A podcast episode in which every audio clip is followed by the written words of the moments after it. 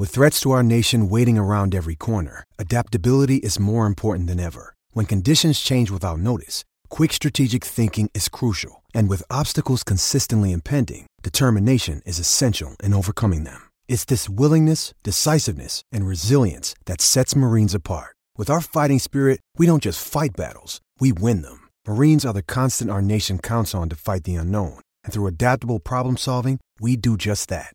Learn more at marines.com. You know the difference between hockey and those other sports? You gotta be tough to be a hockey. I idolize Dominik Hasek. I played goalie because of Dominik Hasek. My life in hockey has been started because of Sabres hockey. I didn't need playoffs this year. I wanted it, but I didn't need it. But when you screw up for the fans as much as this team has over the last like five years, and just don't hold yourself accountable, I'm sorry. I'll hang up and listen. I'm sorry. Welcome to Two Goalies, One Mic, an in depth look and behind the mask conversation about the greatest game on earth, where everything goes and nothing's off limits. Now I'll tell you something about this guy. This is only three minutes, eh? Whammo!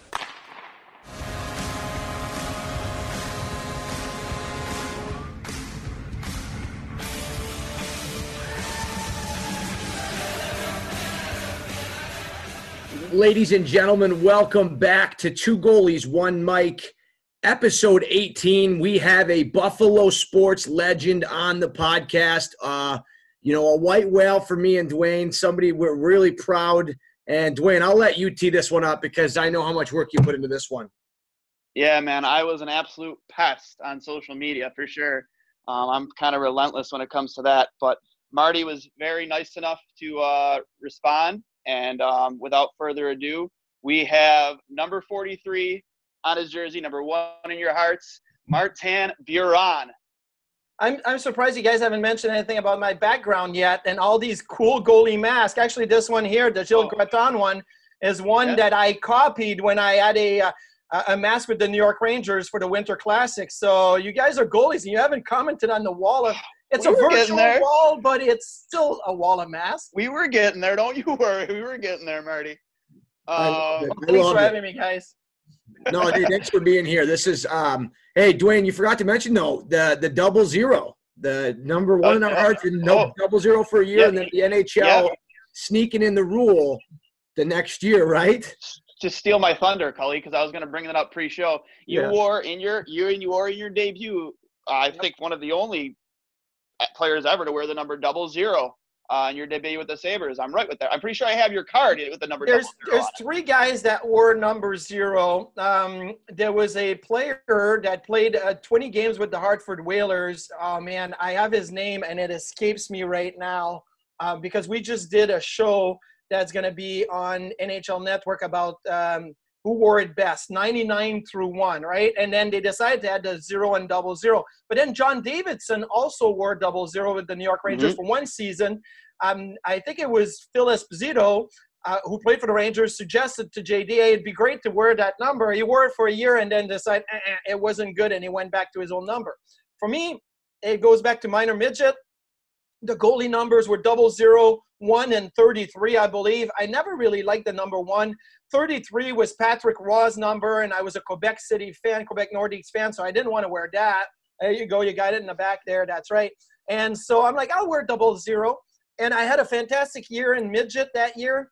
Uh, I got drafted in juniors. When I got to my junior team, they said, hey, do you want to wear double zero? I'm like, absolutely. Had a great year double, double zero my first year juniors. Got drafted by the Sabres. Um, showed up in camp, and I didn't have double zero in camp. They gave me number 35, um, which was fine. I mean, I was in camp. Who was I to say, hey, I want double zero? And it was really a surprise when I got called up that year as an 18 year old that double zero was hanging in my stall. So, but I didn't really do well. I was 0-2 and uh, 0 2 played in three games at a goals against average of over five. Um, did not go so well with the double zero. So I think 43 worked out better for me. So that was okay.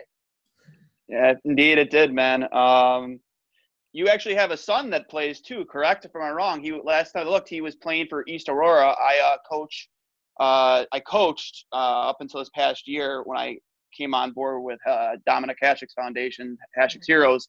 Um, we uh, I coached was one of the coaches with Depew uh, High Yep. School for nine seasons, and I had the privilege of watching your son play a couple times. And the one game I remember is against uh, Orchard Park. You know, Fonz's Orchard. Park team. Uh, I don't know how much experience you have with Fonz, but um, I know him a little guy- bit because uh, in that circle now, but um, Yeah. he played at East Aurora two years ago. He didn't play high school hockey last year. He played on a full uh, season team at uh, 15U uh, levels. So he was with Amherst last season. Obviously now uh, we're moving around a little bit. Things are happening for next year, but. Um, what I, to be honest with you, like I was on the ice with him a lot when he was growing up, like, well, a lot, as much as I could. When he was 10, 11, 12, actually when he was 11 he decided to play forward again and i was like what are you doing? Like you've been a goalie for the last three years. You want to be forward now which i am going to tell you this it was probably the best thing that could happen to him because he did power skating he developed different muscles he developed his, his hockey sense. And then when he returned to goalie he had all these skills that he acquired that nobody else really did. Um, so maybe his development was a little later a late, a late blooming kind of guy but he's he's really trending the right direction now. And uh, he's taller than me believe it or not. He's not even 16 yet and he's past me. Good. and uh, he's way better than i ever was. And that's one of the things i told you guys i'm a i'm a goalie geek uh, dork. I love equipment. I love love talking shop talking crease and the goalies that are 12 13 14 15 now are 100 times better technically than i was when i was 22 and I was playing NHL games and I watched tapes of me playing NHL games and I'm like, what was I doing? Like, I, I'm all over the place. I'm diving, I'm sliding, I'm I'm getting up with the wrong leg, I'm not pushing with the right edge. It's like, what am I doing? And the kids nowadays are so much better. So he um he he teaches me things now when we go on the ice, which is fantastic. Student becomes the teacher. I love it. Absolutely. That is awesome, Marty. I wanted to ask you, growing up, you, you mentioned you were a Nordiques fan, um, but just the, the history of you know the the goaltending, um, you know that you got to see growing up, and, and what it was like, you know, playing, uh, you know, in in that Quebec Pee Wee tournament as as a as a young guy, Yep. Um, and and who were your guys growing up? Well, I mean, I grew up you know, watching the Nordiques, so I was a huge Peter Stastny fan. When the Stastny brothers came over, first it was Peter and Anton. The younger of the three was Anton, and then Peter was in the middle. Marian was the older, and Marian stayed back in Czechoslovakia at the time. And then it took a year for him to finally come over. Uh, you know, the Stastnys were were amazing. I love watching mostly Peter. And funny enough, like I got starstruck with Peter Stastny not once, not twice, but three times where I bailed. I went to go introduce myself and say, Hi, Mr. Stastny. And I walked the other direction because I was so scared. Um, it wasn't until we played a charity um, alumni game that I was forced to talk to him because he was on my team and I, I had to say something. and in the first minute of the first period, Rick Vaive came down the wing, took a slap shot, beat me 5 0. And then Peter Stastny jumps on the ice and he goes, Marty, what are you doing? Make a save. Like, we got to win this game. So he's giving me crap about the goal, right? So, so Rick Vaive, I love it. was awesome. But yeah, Peter Stastny was a, a big uh, guy that I, I used to look up to. And I used to, so my dad was a construction worker, you know, very uh, hardworking family. My mom worked as a secretary and, and you know, kind of just did what she had to do. And my dad would grab different jobs just to pay for hockey equipment and all of that. And his company that he worked for had season tickets. Well, they would give tickets to employees, but the Montreal Canadiens tickets were always gone. The Boston Bruins tickets were always gone. The Sabres tickets were always gone because there was a big following with the French Connection through the 70s and the early Oh, 80s. sure. So, so those tickets were gone. Uh, if you had the Flyers, the Rangers, the Leafs, like these tickets were always gone. The tickets that my dad got were the Hartford Whalers tickets. And so we would go down by the glass and I would watch Mike Liut play uh, for the Hartford Whalers, or at least in warm up. And he had the green jersey, right? And loved the Hartford Whalers jerseys. But he would be there, and I would watch Mike Liut. And he was the one guy when I was a kid, I was like, man, this guy is good. And I used to love watching him. So that was probably one of the goalie that I, I loved watching. Uh, a stand up type of guy, uh, style wise, and, and he was big and strong. And was definitely a, a guy that I uh, I tried to to watch for as, as often as I could. Yeah. Um, you know, just to piggyback off that a little bit, um, before you like you know made your playing debut with the Sabres, did you ever actually get the opportunity to? Because I know some players that we people talk to, um, they got an opportunity to see. Uh, you know, I know Petey's Petey was at least was able to uh, go to a game in the old Aud as a fan. Were, did you ever get that opportunity? No, I never did, and I really, to be honest with you, um, I, I, didn't even interview with the Buffalo Sabres when I got drafted. Uh, you know, it was one of those things where I interviewed with a bunch of teams. The Sabres were drafting at 16 uh, that year, um, and they made a trade at the 95 draft where they traded Mogilny to Vancouver. They got Michael Peca, they got a first round pick. So that first round pick ended up being Jay McKee. So I was a few picks later, and then the Sabres decided to to take a shot on a goalie because they had two first round picks. But I had never uh, interviewed with the Sabres. Uh, obviously, I, I, knew a little bit of Buffalo, especially by that point, uh, because in the 93 playoffs, Montreal beat the Quebec Nordiques in the first round, and then they beat Buffalo in the second round. That's the year Brad May scored the uh, May Day goal. So, mm-hmm. and Dominik Hasek, Grant Fuhr, that whole thing. So, I, I followed the league and I followed the goalies – but I can't say that I really was at any Sabres games uh, growing up that I remember, and I never made it down to Buffalo. The further I went was Niagara Falls one summer, but I never made it to Buffalo to uh, to watch a hockey game at the Aud. So when I when I got drafted, this was all brand new to me. Like the Memorial Auditorium, uh, the city, the fans, it was all new, and and from the start, it was a great fit. That's awesome. I, I, wanted to ask you about just uh, your time in the Quebec League. I had a chance to, um, you know, spend some time playing for the Kingston Frontenacs, and so, you know, being that close, um, I, I you kind of get that feel and and how the game changes a little bit, right? And oh, yeah. I, I just wanted you to touch on your experience in the Quebec League. Uh, where were you drafted? Um, I, I see that you spent time on a few different teams. I had that same opportunity. You know, and uh, what was that like, and how did that prepare you? You know, being a first round pick in the show. Well, funny enough, in midget, I had to move away. I was I turned 16, okay, in August 15th, 1993. So that's when I turned 16 years old. The very next day, I got a call from a coach, eight and a half hours away, saying, "Hey, Marty, there was an expansion draft. We ended up getting your rights. If you want to play minor midget, you have to come to us." Uh, camp will resume in a couple of days. So now I have 48 hours as a 16 year old. And for us, that year is our senior year of high school. The schooling is a little different. Grade 11 is our senior year. So I, I'm looking at this like I'm going to be a senior, and now all of a sudden I got to pack up and move away eight hours away to go play midget. Um, my dad and I packed up the car, went, and I played midget over there. So when I got drafted in juniors, I got drafted in Beauport, which is actually Quebec City. It's a suburb of Quebec City. It would be like if I lived in in in Clarence and was drafted by Orchard Park. Like it was really like right there. It was in my hometown. So it was a return home for me. I was really excited to play for that team. I started as the backup. There was another guy there. His name was Steve Vesna. Um, you know, unfortunately, passed a few years uh, from cancer, and that was that was very sad when yeah, you know sad. you you, you get older and some of your teammates are dealing with situation like this. But um, so he was my my first really uh, goalie guide in juniors, and he was drafted by the Winnipeg Jets. So he went to a pro camp, and he came back and told me all about it. And he was very athletic and and worked really hard in practice. So I tried to keep up with him. But then the competition became like this, and he was. I don't want to say he, he he was jealous, but he he was the older guy, and I was a young guy coming in, and he wasn't giving me much. Like in practice, if we were doing drills at one end of the rink, he wouldn't give up his net. So I had to do my own thing, and I had to really work hard on my own stuff. Uh, and you know, and and we talked about it afterwards, and everything was fine.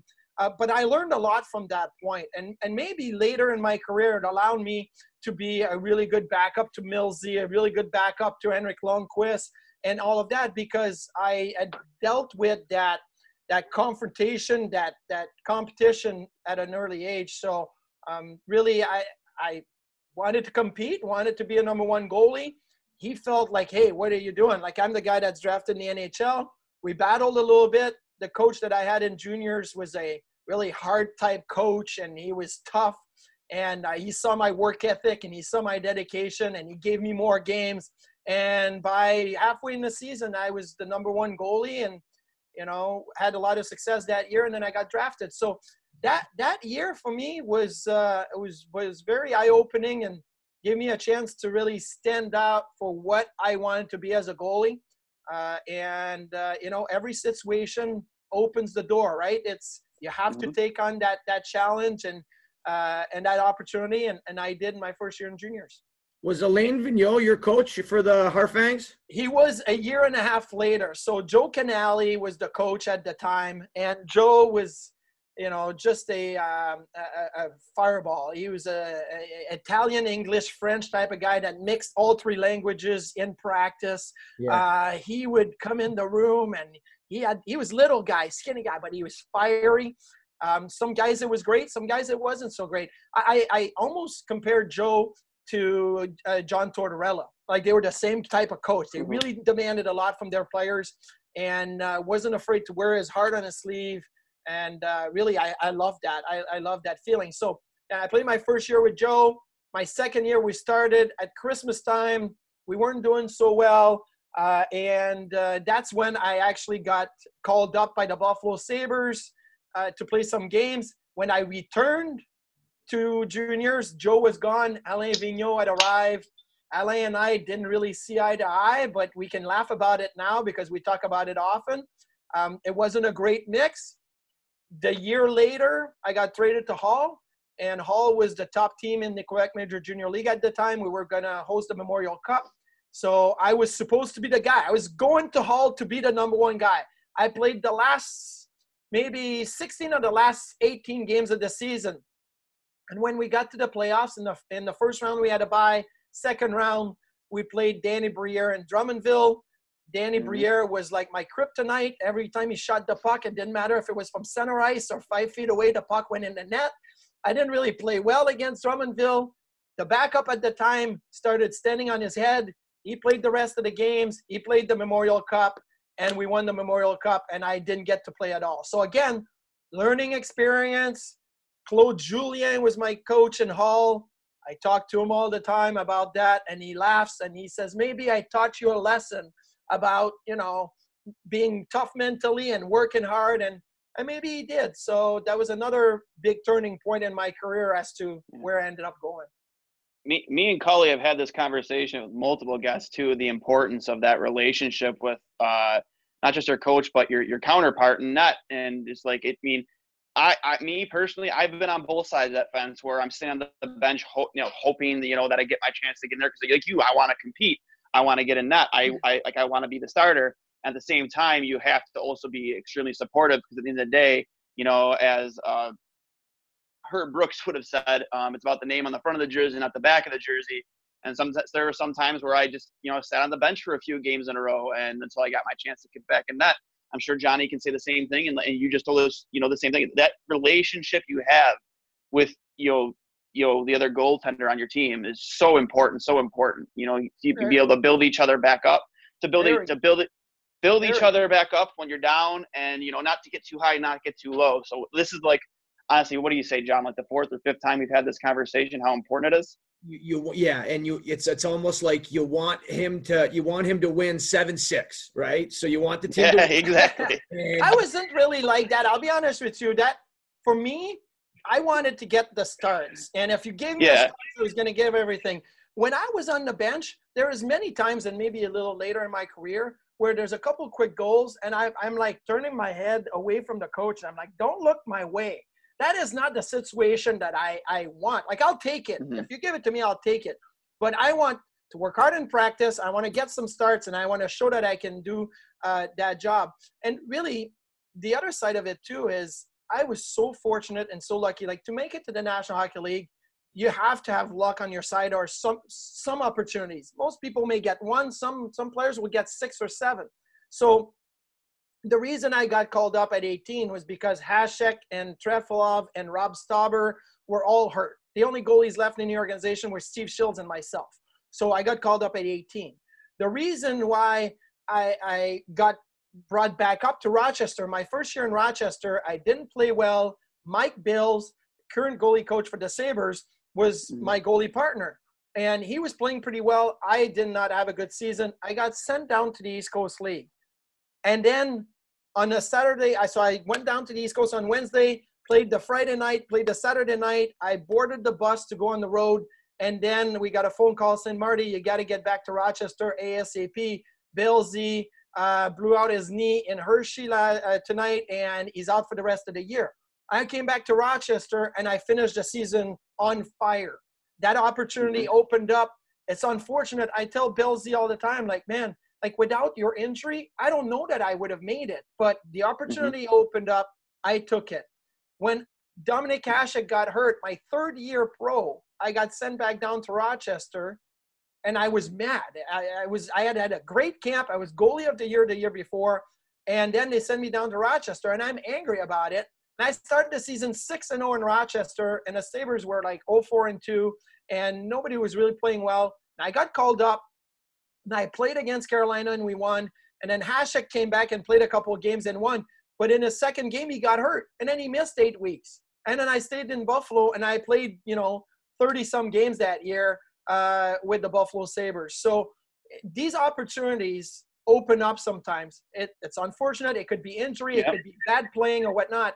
So you never want those opportunities and, and you don't pray and ask for those opportunities. But if they come up, you better be ready and you better be ready Yep. to take it. And that's that's what I tell people all the time. Byron Dafoe said the same thing to what me and Cully last week. Uh, it's all about taking advantage of the opportunities. Sometimes it's dumb luck. Um, you know, Absolutely. Byron, yeah, you know, and uh, he, he told us a story, a story very similar to that as well. And, uh, you know, I'm grateful you got that opportunity, man, because we didn't just get one of the better goalies in franchise history. We got one of the best personalities to ever grace the Fucking franchise. Thanks. Absolutely. Still remember, Absolutely. I played Bantam Minor for the Depew Saints, and I still have the jersey 43, Marty, for you, buddy. Oh, good. I like it. Now, Year, the next what year, I went double zero. I went double zero the next year. what year were you in Kingston? Uh, this would have been 2010. Dougie Gilmour was my coach.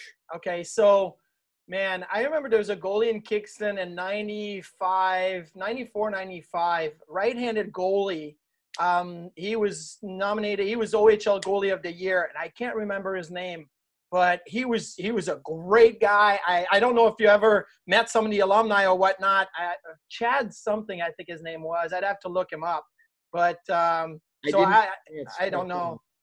Kingston was a fun place, man. I, I enjoyed my time there. Uh, but just being that close, I, I wish we would have done more cross league stuff, not just the Mem Cup, because I, you know, being that Yeah. close to Hall and stuff, like I, I just always wanted to know how we would have fared against the Q teams, you know, because you look at them as being, I don't know, more skilled, I guess, you know, and um, at the time, um, you know, they had a good run of, of, of skilled defensemen coming out of the league, first round picks and goaltenders too. Uh, just really good puck moving D in the Q. Uh, so I was always curious to how we would stack up, but uh, I didn't get to interact much with the, the Kingston alumni. I finished up in Windsor Okay. um, and uh, got the chance to play for Bobby Boughner. Were you? Did you play with Bobby? Boogie I man. played with Bobby uh, a little bit. He was great, and uh, I love talking to him when he was coaching in Florida. And he'd come in here to Buffalo, obviously with Rob Ray and I. We would just you know talk to him in the hallway. Uh, he's a great man, uh, a, a kind of guy that gives everything for his team and his teammate. Uh, you know, he had the big hair when he played, and every time he got in a fight, the hair would shake every. The it looked like it was man. it looked like he was losing every fight because his hair was all over the place. Um, so that's why, you know, some guys say if you're a fighter, you better have short hair so it doesn't look like every time you move you're getting hit. Uh, but he uh, he was fantastic, great guy. Awesome coach Oh too. I, I remember the first time I met him because uh, the first year I got traded there, he was in Columbus, I believe, and he still owned the Spits. So um, uh, DJ Smith uh, was my coach. I don't know Yep. if you know Doggy. He's awesome Yep. um, in Ottawa now. Um, so Bob uh, comes back. I think I was there for like a week, and uh, Windsor had a great new facility. I'm in the steam room, and all of a sudden, in walks Bob Boughner. And we just started shooting the shit. And I, I had played really well in Kitchener the night before, and he was pumped that I was, you know, I just got gotten there on the trade deadline. And I remember, like you talked about, the hair and seeing him and Duane, like you mentioned, the boogeyman, like watching him growing up. That was a cool moment for me. Oh, yeah. Like, welcome to Windsor. He's you're gonna be your coach next year, but he's still your owner now. Like it was just really cool dynamic and a really fantastic coach that I was fortunate to have the chance to play for. That's cool. Johnny, I- they- yeah. They actually reached out to Johnny. Remember, you they had an interview with you on WGR when he was a possible coaching candidate. Yep, and you uh, you told us uh, similar Simon did. stories. Yeah, that was uh, awesome. that was when yeah when we were when we were making our hire before he was in florida right and they had me on in Yep. the and uh, that was really cool howard and simon are good guys obviously marty you get to you get to talk to them too so Yep. Yep. um, you know, I, I wish that would have worked out with boogie here in buffalo obviously um, but uh, you know another another day Another day. Um, you also played Marty. You also played for that U20 uh, gold medal team in '97. Um, you had to, like you said, uh, Danny Briere was your kryptonite, but he was also on that team with you, I believe. Um, correct from was it Chris Phillips was on that team with you? Chris Phillips was on that team. He was wrong. actually my Um, roommate, and uh, we were in Yep. Geneva, Switzerland. So Chris Phillips was my roommate. He's just a young guy. Uh, Joe Thornton was just a uh, Jumbo Joe, yep. 17 year old guy. Um, he barely played. He was our 13th forward. So um, Marc Denis, who was a really good goalie with Columbus and Tampa, uh, a little bit in Colorado, and does a great job on the French Montreal Canadiens broadcast right now. Uh, Marc Denis was the number one guy. He was returning from the year before. I was his backup. Uh, Mike Babcock was our coach. Uh, we had Mhm. uh, guys like uh, Brad Isbister, Brad Larsen. Brad Larsen is now an assistant coach with Columbus with John Tortorella. He's on the bench. Uh, we had some some really uh, you know good players, but again, it's junior, so you don't really know. You know, guys coming from three different leagues, some college guys. Uh, we had a guy named Jason Doig. He just came from Winnipeg with the Jets, a defenseman, and he came down. So, how is that all going to work and mesh together? Um, I did not have a great pre pre tournament games, and and Mike Babcock was a little bit hesitant to throw me in, so I did not start any game. But I got to play eight seconds, and this is the most memorable eight seconds in the history of the World Juniors. I tell you, okay, let's hear it. so Geneva, the rink was basically an international ice surface. But for the tournament, they decided to make it a little bit smaller to, you know, create more of a North American feel. So the benches were on ice. The penalty box were on ice. So you could literally skate on the bench, you know, because there would be a five, six feet of ice right there available to you. There was carpets down for the coaches, but so I'm the backup. I put my gloves down on the ground, right? And I'm like, I got the towel and the hat, and I'm like, Backup "Yeah, towel. good." So we're in this one game, and I don't remember when what game it is. And there's a delayed penalty on the other team. So the goalie, Marc Denis, skates to the bench, jumps on the bench. We send an extra guy, whistle, penalty, commercial break. So Marc Denis stays at the bench for a glass of water and he's talking to everybody. All of a sudden, the referee comes over and he says, Hey, uh, coach, um, you will be given a two minute delay of game because in international play at the time, goalies were not allowed to just come to the bench during commercial break. And he's trying to argue, look, he skated on the delayed penalty. He says, no, he has to go back uh, uh, and you get a two minute penalty, or you switch goalies and you're clear. Well, we're going on the power play. So Mike Babcock's like, okay, Marty, you're going in. so I grab my gloves from the floor. They are literally ice box. Like I, I can't even close my glove. I can't even close my blocker hand around my stick because they are so cold from being on the ice. I get in the net and I, you know, stretch a little bit, do my thing or whatnot. We win the face off in the offensive zone. And all my Babcock is yelling about is get a whistle, get a whistle. Guys are trying to flip the puck in the stands to get a whistle so we can switch goalies again. Like, you know, this is very important. We I haven't seen Yeah. game action in, a, in two, three weeks, and I'm completely frozen from being on the bench. So we get a whistle. Sure enough, I switch goalie again. So I played a total of eight seconds in that tournament. So that year, I won gold at the World Juniors. I won the Memorial Cup. A few years later, I won the world championship of hockey in 03 and got gold medal that, that yep. year. So I got two gold medals, three rings, and I played a total of eight seconds. So I was that for a stat line. that was really good. That's incredible. That's awesome. Man, how, what is that like playing in tournaments like that too? By the way, like just you know the like the international, the spotlight's kind of on you. It's not like playing obviously in like a Memorial Cup where you know it's more or less the focus is in Canada, not from a world's perspective. But you know, being on the national stage, that has to be like a different kind of pressure. It was different. 97, though, it wasn't what it is now with the World Juniors. We didn't have a full house in Geneva. Uh, it wasn't broadcasted in the way that it is now. Uh, it was big in Canada to a certain extent. Uh, but the fun part about it is we were a bunch of 18, 19 year olds, and we were in Geneva, Switzerland, and we were a team. We celebrated Christmas together, we celebrated New Year's together. You know, your family is not around. You have to kind of work together as a team. So our coaches became uh, are, confident to a certain extent. I learned I had been traded from Beauport to Hull while I was uh, in uh, at the World Juniors. We used to have a little newsletter every morning at breakfast, and it would say basically the scores in the OHL, WHL, QMJHL, what's happened in the NHL, and and that. And then it'd be news and notes, and then it says uh, Martin Biron got traded from Beauport to Hull, and that's how I found out, right? So it was completely different than what it is now. But what an experience to you know fly out. I never been to europe really before. I, I no i never been to europe. I can't say really. I never been to europe before. So you get on a plane you fly to you know germany frankfurt i think we flew in and then we bus to you know play a preseason game in germany and then you know through switzerland until we got to geneva. Uh, you know that city is amazing. So has some really really cool memories of, of that and some great relationship with some of the coaches. Like I said, Mike Babcock was a coach. Mike Pelino was an assistant coach. Uh, I've kept in touch with Plugger for years. Uh, he's been coaching in the KHL the last few years.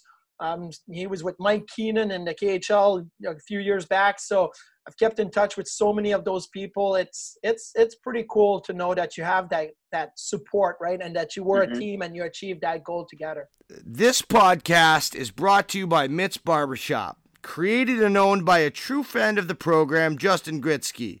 Mitts is a modern day barbershop that provides a cool atmosphere featuring some of, the greatest barbershops Buffalo has to offer. Come in, enjoy a free beer, play some video games, and get the best haircut in the area. When I asked Justin what sets Mitts apart from the evil chain super duper cuts that we see at every intersection, his answer says it all. My vision was to create the only true barbershop in Cheektowaga. When customers walked in, I wanted them to get that feeling they got when they strolled into the barbershops of old. The golden era of what a barbershop meant, not just a place to get your hair cut. So if you're looking for the real deal, come on down to Mitts to get the real feel of what a true barbershop is and what it's supposed to be the clear cut top dog for all your haircutting needs, look no further than Mitts Barber Shop. And when you mention that two goalies and one mic sent you in, receive $5 off your haircut that day. Talk about customer service at its finest. Located at 3461 Genesee Street in Cheektowaga, it is located right next door to the 33 Speakeasy Bar and Grill. Their phone number is 868 1424, and their hours are Monday 12 to 6, Tuesday, Wednesday, Thursday, and Friday 10 a.m. to 7 p.m. On Saturday, they're open from 9 a.m. to 4 p.m. and closed on Sundays because why not? Everybody deserves a little Sunday fun day. I want to finish this ad read off by reading a great testimonial from one of Mitt's loyal customers. Tired of the cookie cutter salons trying to get your attention? Also tired of those men focused salons?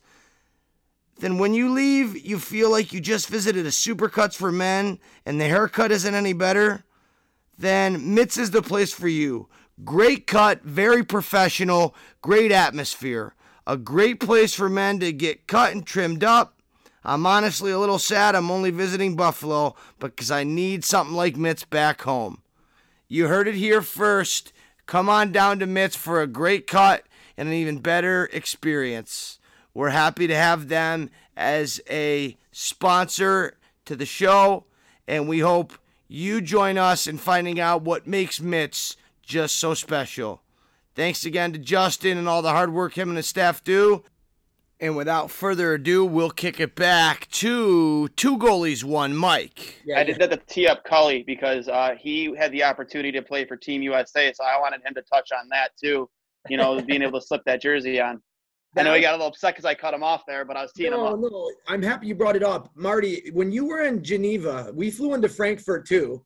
Okay. Uh, we, we played in Prague and Piestany and Czech Yep. and Slovakia. I just remember that the biggest culture shock for me was going down to breakfast and there being like lunch meat, like cold cuts. Yeah. And like for me, that was very unusual, but it was my first time in uh, in Europe. But um, and then being in the games, uh, it, the, the the drums on the top of the stands and just yeah. boom, boom, boom, and that was unique. I had never seen that before. Geneva wasn't really like that. That you know, I remember going to the World Championship in Finland in 03, um, which was a little bit more in that way. But before the tournament, we were in Latvia. And let me tell you, the Latvians, they don't stop. They play music, they play song. We played against Denmark. Denmark never stopped. Like their fans were nuts. So it depends on on the the, the, the countries, the cultures a little bit. So when we were in Geneva, it wasn't like that a whole lot.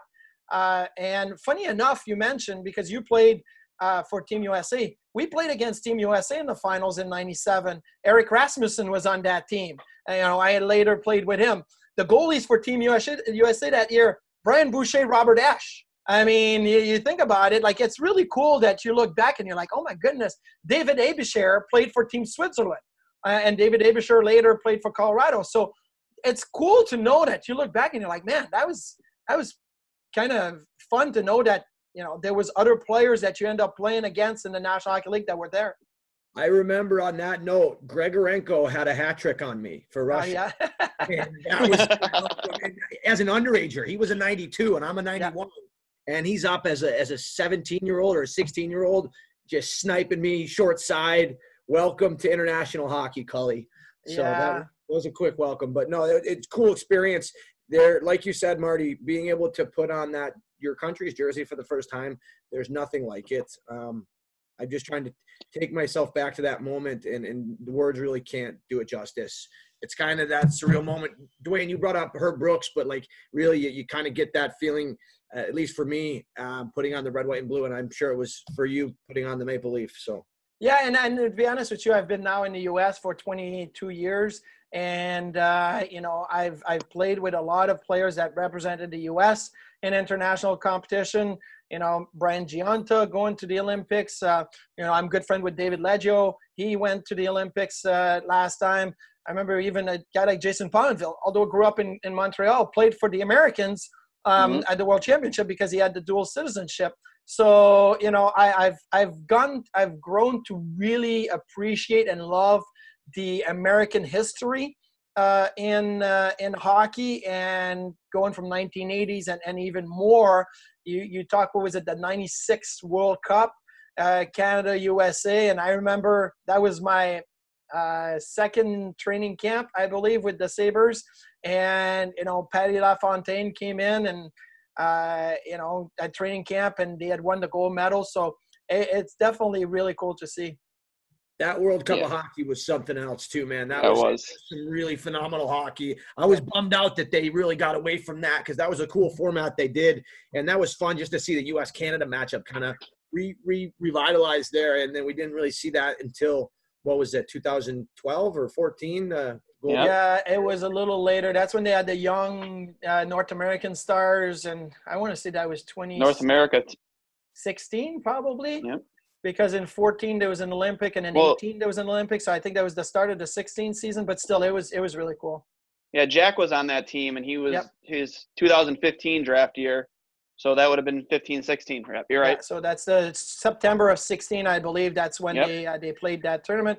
It was really cool. Uh, international hockey always brings like this this sense of uh, of of uh, unity, country, whatever. You know, people bring their colors out. It's like the World Cup of soccer. You know, it, it definitely reaches a, a, much bigger audience on the on the world stage.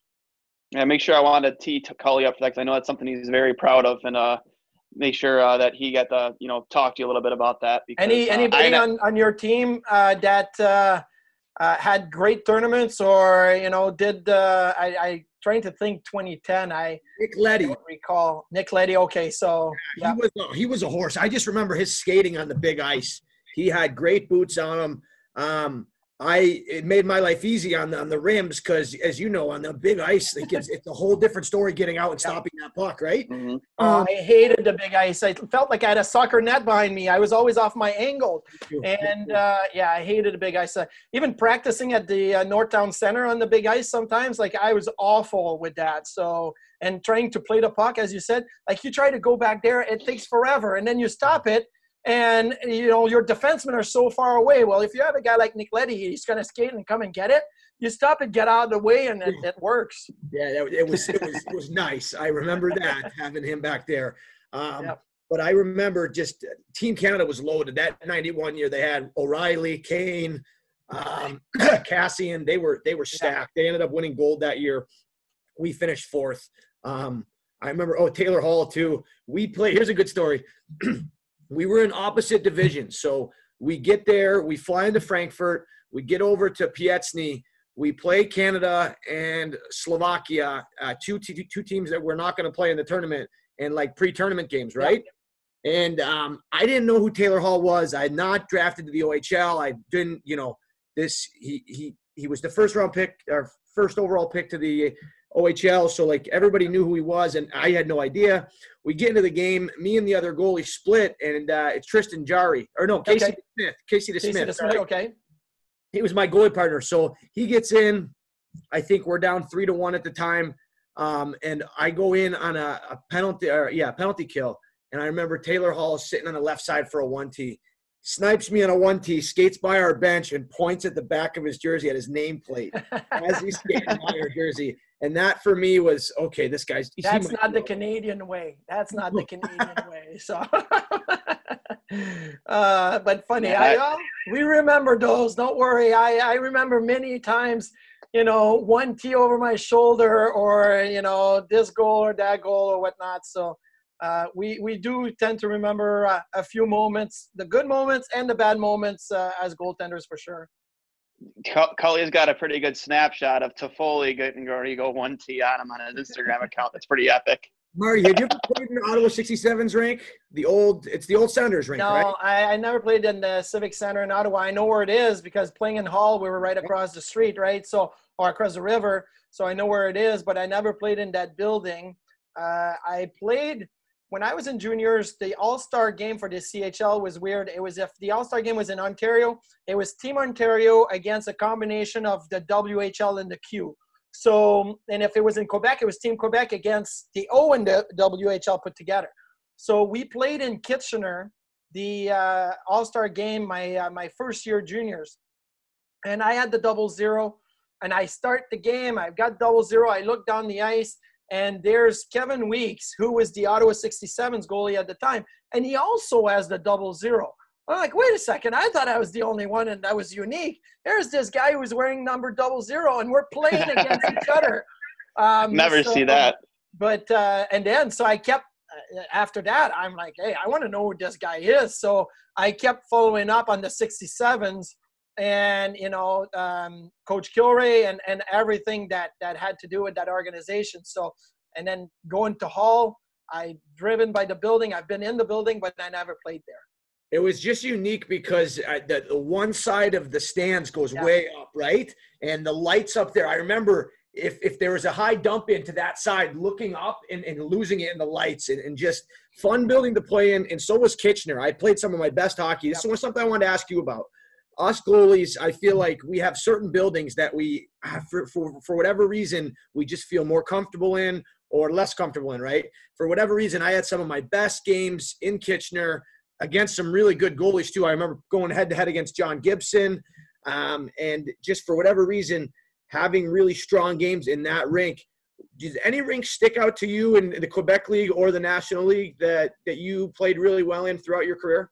It's probably easier to answer this with the, the NHL because people know the rinks. Uh, Colorado, I felt like I always played well in Colorado. I don't know why. It was one of those where you come in and you you're you're mentally psyching you out a little bit because oh it's high altitude, your equipment's mm-hmm. gonna hurt, your skates are gonna be too tight, your helmet's gonna be too tight, you're gonna be winded.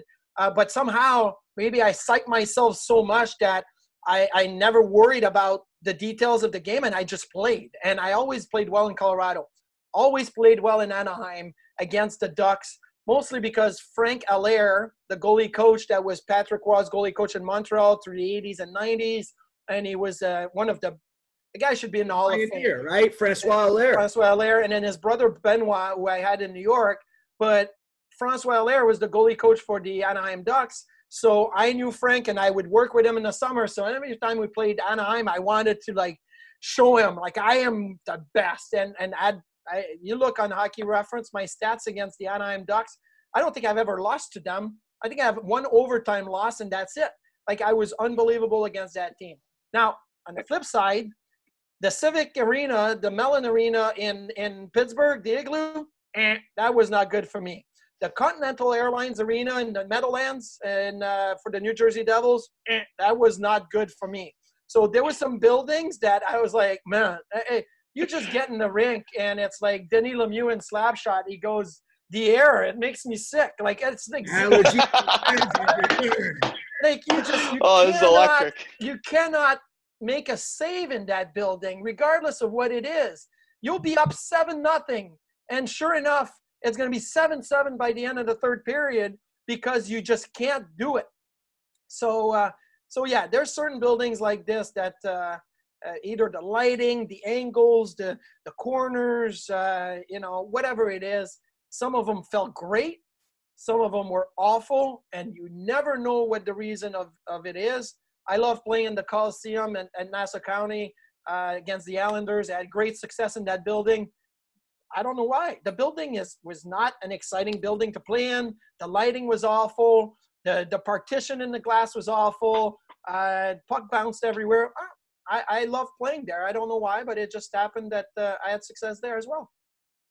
Yeah, good point. I'm happy you mentioned it too because I just feel like non-goalies might not have that that their experience, right? And for yeah. whatever reason, for us, I, I, think it's it's something that a lot of goalies deal with, and um, it's just interesting to hear you know what rinks that that you you know you had success in and uh, uh, what was it like then playing for the Islanders uh, as, as a home team then getting it was it was fine. I mean, my year was the first year of John Tavares, so there was a sense of enthusiasm with John Tavares and Kyle Okposo was there, and had Matty Moulson had a great year, and you had uh, some some young talent. Uh, we had a great captain in Doug Weight. Uh, he was he was fantastic. I love Dougie uh, great hockey man, great great teammate. Um, it was a tough year. Uh, it was a three goalie circus. Uh, Dwayne Roloson, myself, and Rick DiPietro. We never knew if Rico was going to be healthy, not healthy. It, oh my God! Easy. So, uh, but I'll tell you this: in in the group of guys that I've played with, you know, obviously the 05, 06, 06, 07 season, uh, and and the seasons leading up to it, you know, you saw it in the Beyond Blue and Gold. Like me, Danny, JP, Jay McKee, like we were tight. We played cards all the time. That team was really tight with you know Pominville, Gaustad, uh, Conley. We it, was fantastic. It, it was just a tight team. But we had success, so it's easy when you have success to be a tight team and and everybody wants to play for one another. The Islanders, we were bad.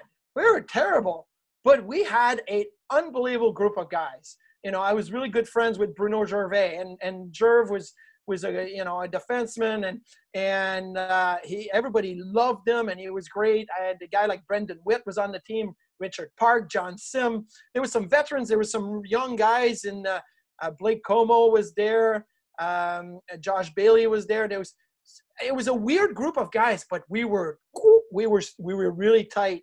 Mark Streit was there uh, somehow it worked. We were terrible on the ice. We didn't have the, the pieces, but man, we were the best group of guys you can assemble for a bad team probably, and that was that was good. Yeah. Um, now, just like you know, getting into your you know, you know, the start of your career with the Sabres. Um, I know we touched on this with Steve Shields too. Um, what was it like coming in to the organization and you know being the goalie partner of a guy like Dom? Because like you know, you don't have to ask. You know, anybody who knows me knows that you know I always always consider the guy the goat. Just his style of play can never be mimicked, and you know what not. But what was that like for you, just to come in and having to be the backup, you know, essentially for a guy like Dominik Hasek? Well, I told you guys before I was going to tell you this funny story about Steve Shields and I, because Steve Shields got called up from Rochester when all the goalies got injured in that 95 96 season. I got called up from juniors. You know, we show up for morning skate in Pittsburgh on December 26, 1995 you know, you're taking shots or whatnot. I had no idea what the routine of an NHL game day was like. So after practice, I don't even know if I'm staying at the rink all day. What am I doing, right? So they tell me you got to go to the hotel, get pregame meal, get a nap, show up to to warm up that night. And the guys are in the three line shooting, right? You you got the the three line shooting to warm up the mm-hmm. goalies. And Shieldsy goes, Marty, go ahead. I'm like, oh, you go ahead. No, you go ahead. I'm like, what are you talking about? Go ahead. He goes, You're starting. Go ahead. I'm like, What? I'm starting? Like, what? You're telling me I'm going to play against Mario Lemieux and Jaromir Jagr and those guys? So I go in the net. Like, that's how you find I, out. I'm sure they told me somehow the French Canadian kid in me and the excitement of being in the NHL and everything that was going, I did not process it. Uh, but I still, Shieldsy was like, you go. Like, I'm not going. Like, it's your game, bud. Like, go ahead. So so that was kind of funny that that moment between Shieldsy and I. Uh, and then later that year, they uh, they well a week later they signed up John Blue, and then Shieldsy went back to Rochester. They ended up winning a Calder Cup. He was on fire yep. in the playoffs, and really that set him up to be the backup to Dom, and then play some really good years in San Jose and Boston and whatnot. Mm-hmm. Uh, but being the backup to Hasek was was really cool and a really unique experience. I remember my very first preseason game in the, the, the fall of 95. We're playing the St. Louis Blues at the Aud in Buffalo, and I am like getting dressed like right away. I got in the locker room, I'm getting dressed. There's still a half an hour before, you know, warm up, and I'm fully dressed. I'm like, are you ready to go? And there's like 15 minutes left before we go on the ice for warm up. And Dom walks in to the locker room he's still in his gitch, like in his t-shirts and long pants, and he's got weight around his ankles, and he's laying on his back, and he's doing splits, and he's doing leg raises, and he's doing core exercises. I'm looking at the clock. I'm like, there's 10 minutes left. We got to be on the ice in 10 minutes. I'm fully dressed. This guy's just, you know, relaxing and doing stretching on the ice. And then he got dressed in like eight minutes, and then he got on the ice. Nobody could score on him in warm up. Nobody could score on him in the game. It was a preseason game, and when they took Dom out halfway into the game to put me in. The fans gave him a standing ovation, a preseason game. And I'm going in, I'm thinking, what am I doing here? Like, this is not where I should be. One of the first, kid. I know. One of the first shot I faced was, I believe, was Chris Pronger from the far blue line. He took a hard slap shot and it skipped a couple time on the ice, and I went butterfly, and it triggered like it, it toggled between my knees and just streaked like streaked behind me a little bit and I caught it like before it went into the net. But I remember like, oh my goodness, Hasek was in the net making saves on his head, and now I'm in there almost giving up a goal from the far blue line, right? So it mm-hmm. was it was unique. Uh, but once once you got into a, a, circle of trust, maybe, and and he got to know you and you got to know him, uh, he was fantastic. Um, you know, he had his little quirky things, and people would talk about it. Like he had his nail clippers on the walls, and you couldn't touch those. And he had his his things in his stalls. And I really, I had his stalls for two months. The year that he was hurt, the you know the '99 2000 season, I sat in his stall, and I'm like, I'm not touching anything. There's pictures of him, pictures of his kids, pictures of whatever. I'm not touching anything. I, I'm like solely leasing the the the, the eight square feet, right? And that's about it, yeah. right? And um, and I think he appreciated that. He appreciated I was a kid. I came in. I wasn't gonna, you know, throw my stuff around and be like, "Hey, move out of the mm-hmm. way. I'm coming in." That I was respectful of that, respectful of him. Uh, and uh, then he kind of, you know, accepted that I was, you know, part of the team. We developed a, a pretty good relationship. Uh, and even to this day, when he comes back in town, he comes and see me. He's like, ah, Marty, and he gives me a big hug, and you know, he, he wants to know about what I've been doing, and he's he's great. So um, yeah. he was very very nice to me. Uh, I love working with him on the ice because he was a hard worker. Um, you know, I think the, the number one thing I took out of Hasek and I took out of Miller and I took out of Lundqvist is that those were probably the three best goalies that I've ever played with. You know, they all three won the Vezina Trophy. They were all at the top of their league. Hardest working guy on every team I played. Like Hasek, you couldn't get him off the ice. He wanted to stay. Miller, you know, the guy was 160 pounds and frail looking People. at times. And we were like, Millsy, get off the ice, like to stop taking shots. And he was working on his game. Lundqvist was the same thing. And Lundqvist used to say to guys, you know, shoot at my head. I don't care. Like you try to score and you won't be able to score. And those guys were phenomenal. So, you know, I think it started with Hasek. And then I was like, well, this is normal. This is the, the normal way of a goalie in the National Hockey League if you want success. You have to be the hardest working guy on the ice. Uh, and he was, and it was fantastic. Yeah, I uh, I used to hear stories about how in practice, like his practice habits and whatnot, and that uh, he used to get upset during practice sometimes. If you let one goal and he'd throw his stick in the stands, or he get really irritated. And then like there were other stories I heard that like you know he wouldn't let a puck in all practice, and then players on the team would be taking bets on you know if he let how many how many he let in that day or whatever. I I remember guys would say like at the start of a drill, uh, guys, uh, if you want to build your confidence, Marty's way. Uh, if you don't care, go down to Dom side. Like that's what it was. Uh, I, you know, there's a story that came out, and, and Curtis Brown did a great job explaining the story for an article on on on Sabres.com. But it was about a practice where Brownie scored on a breakaway and celebrated in the corner and got off the ice. And Dom was so mad, he went into the locker room and grabbed him and said, "Come back out on the ice. And Curtis had literally 50 breakaways, and Dom did not let him score on one of them. 50 on one of them. That is that is the competitive level that was unbelievable. ESPN used to show games on TV, and they'd say starting in goal for the Buffalo Sabres, Dominik Hasek, who made 37 saves on 37 shots in warm up. Like warm up, like you're counting the shots and the saves in warm up, but that's who he was. That's what yeah. he. It was competitive it was, nature. Absolutely. I like I I said, like I said, like you're um, and not just not just the the athlete itself, but and I've I've said this a couple times. Um, just the person, uh, the, the human being himself, and I think you you you too as well because um, you may not remember. There have been a couple times I've seen you out in public and I've said hi and and whatnot back in the day, and you uh, um. We lost your screen, but you're still there. I can still hear you. Okay, I apologize. Um, I'm sorry. Hold on. Uh, screen, screen, must see, must see, must see, yeah. must see. Yeah. yeah. One second. I don't know why I got a, a worst time to phone call. There we go. Sorry, guys. Yeah. But uh, what I was what I was getting, yeah, the Adelphia. That, that's funny.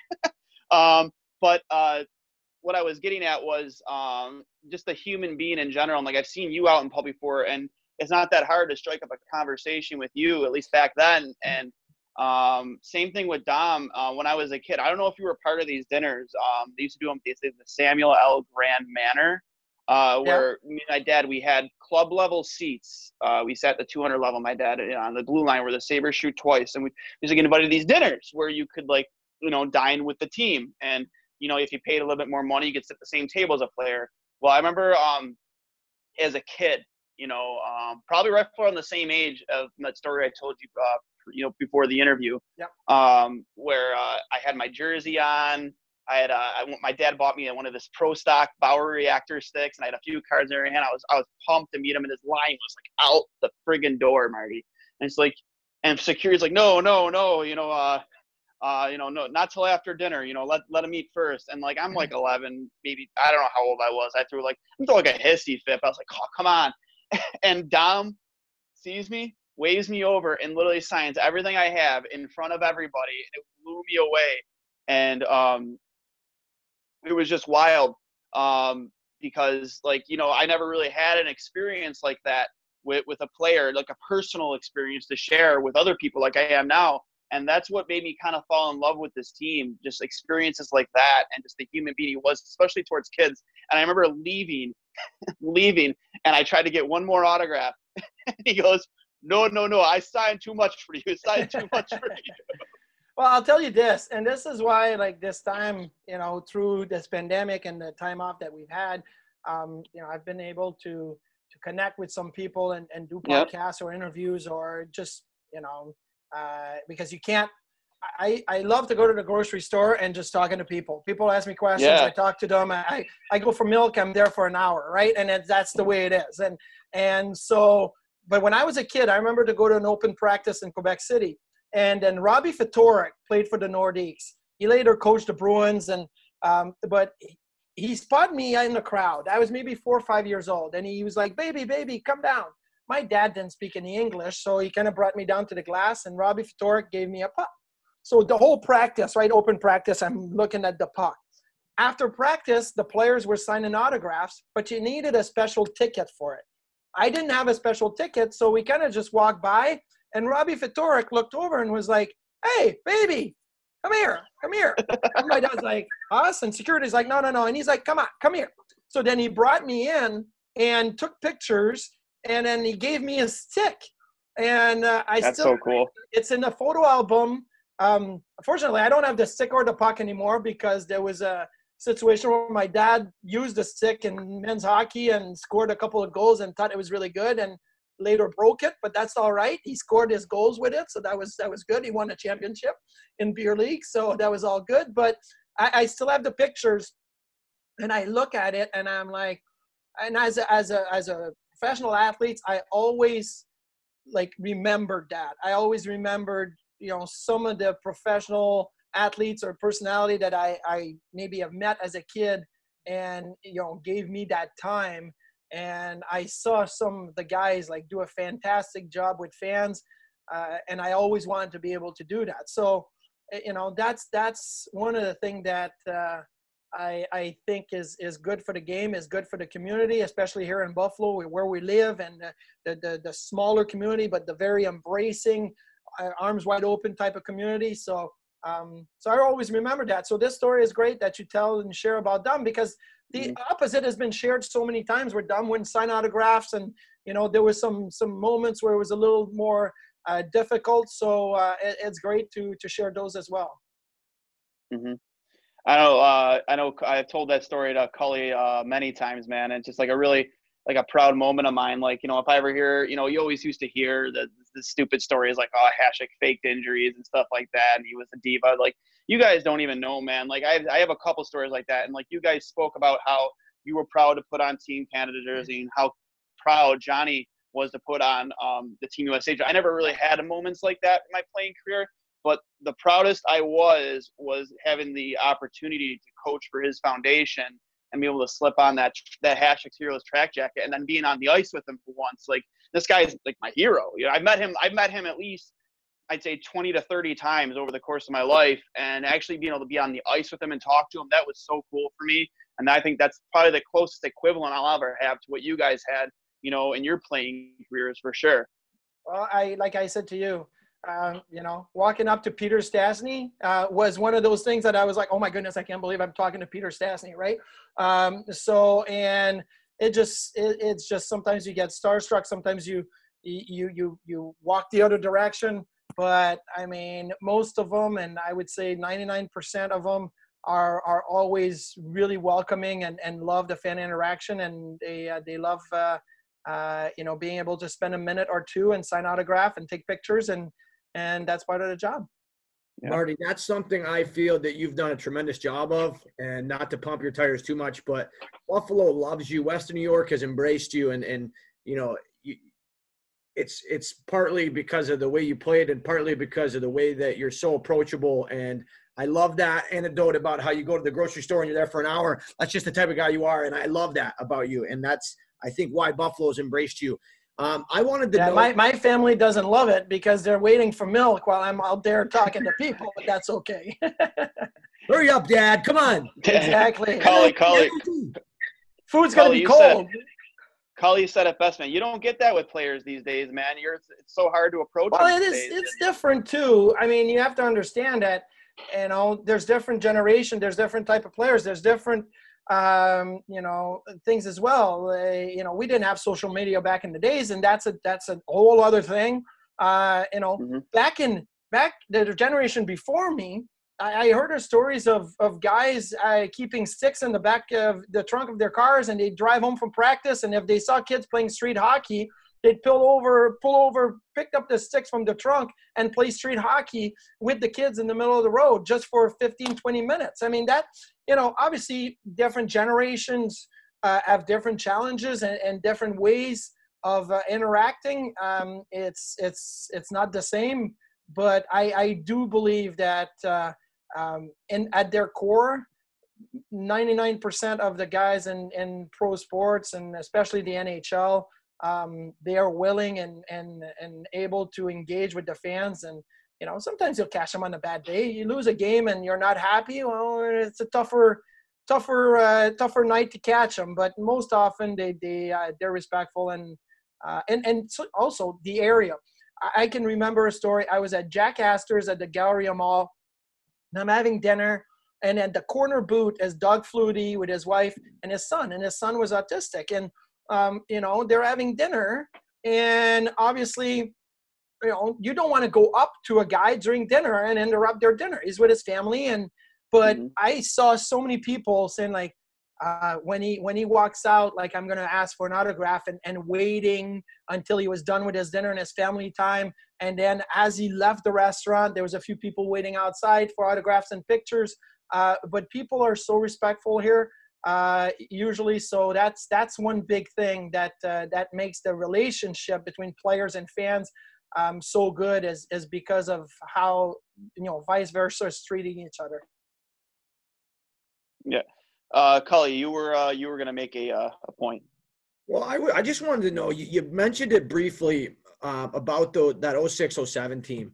Um, probably like my fondest memory uh, because I was 14, 15, 16 at the time, you know, getting into that level, watching you and Millsy. And as I got really lucky, you know, same way as Duane watching Hasek, we were spoiled to have these awesome goalie mentors in yourself, yeah, we were. Millsy and Hasek and Shieldsy.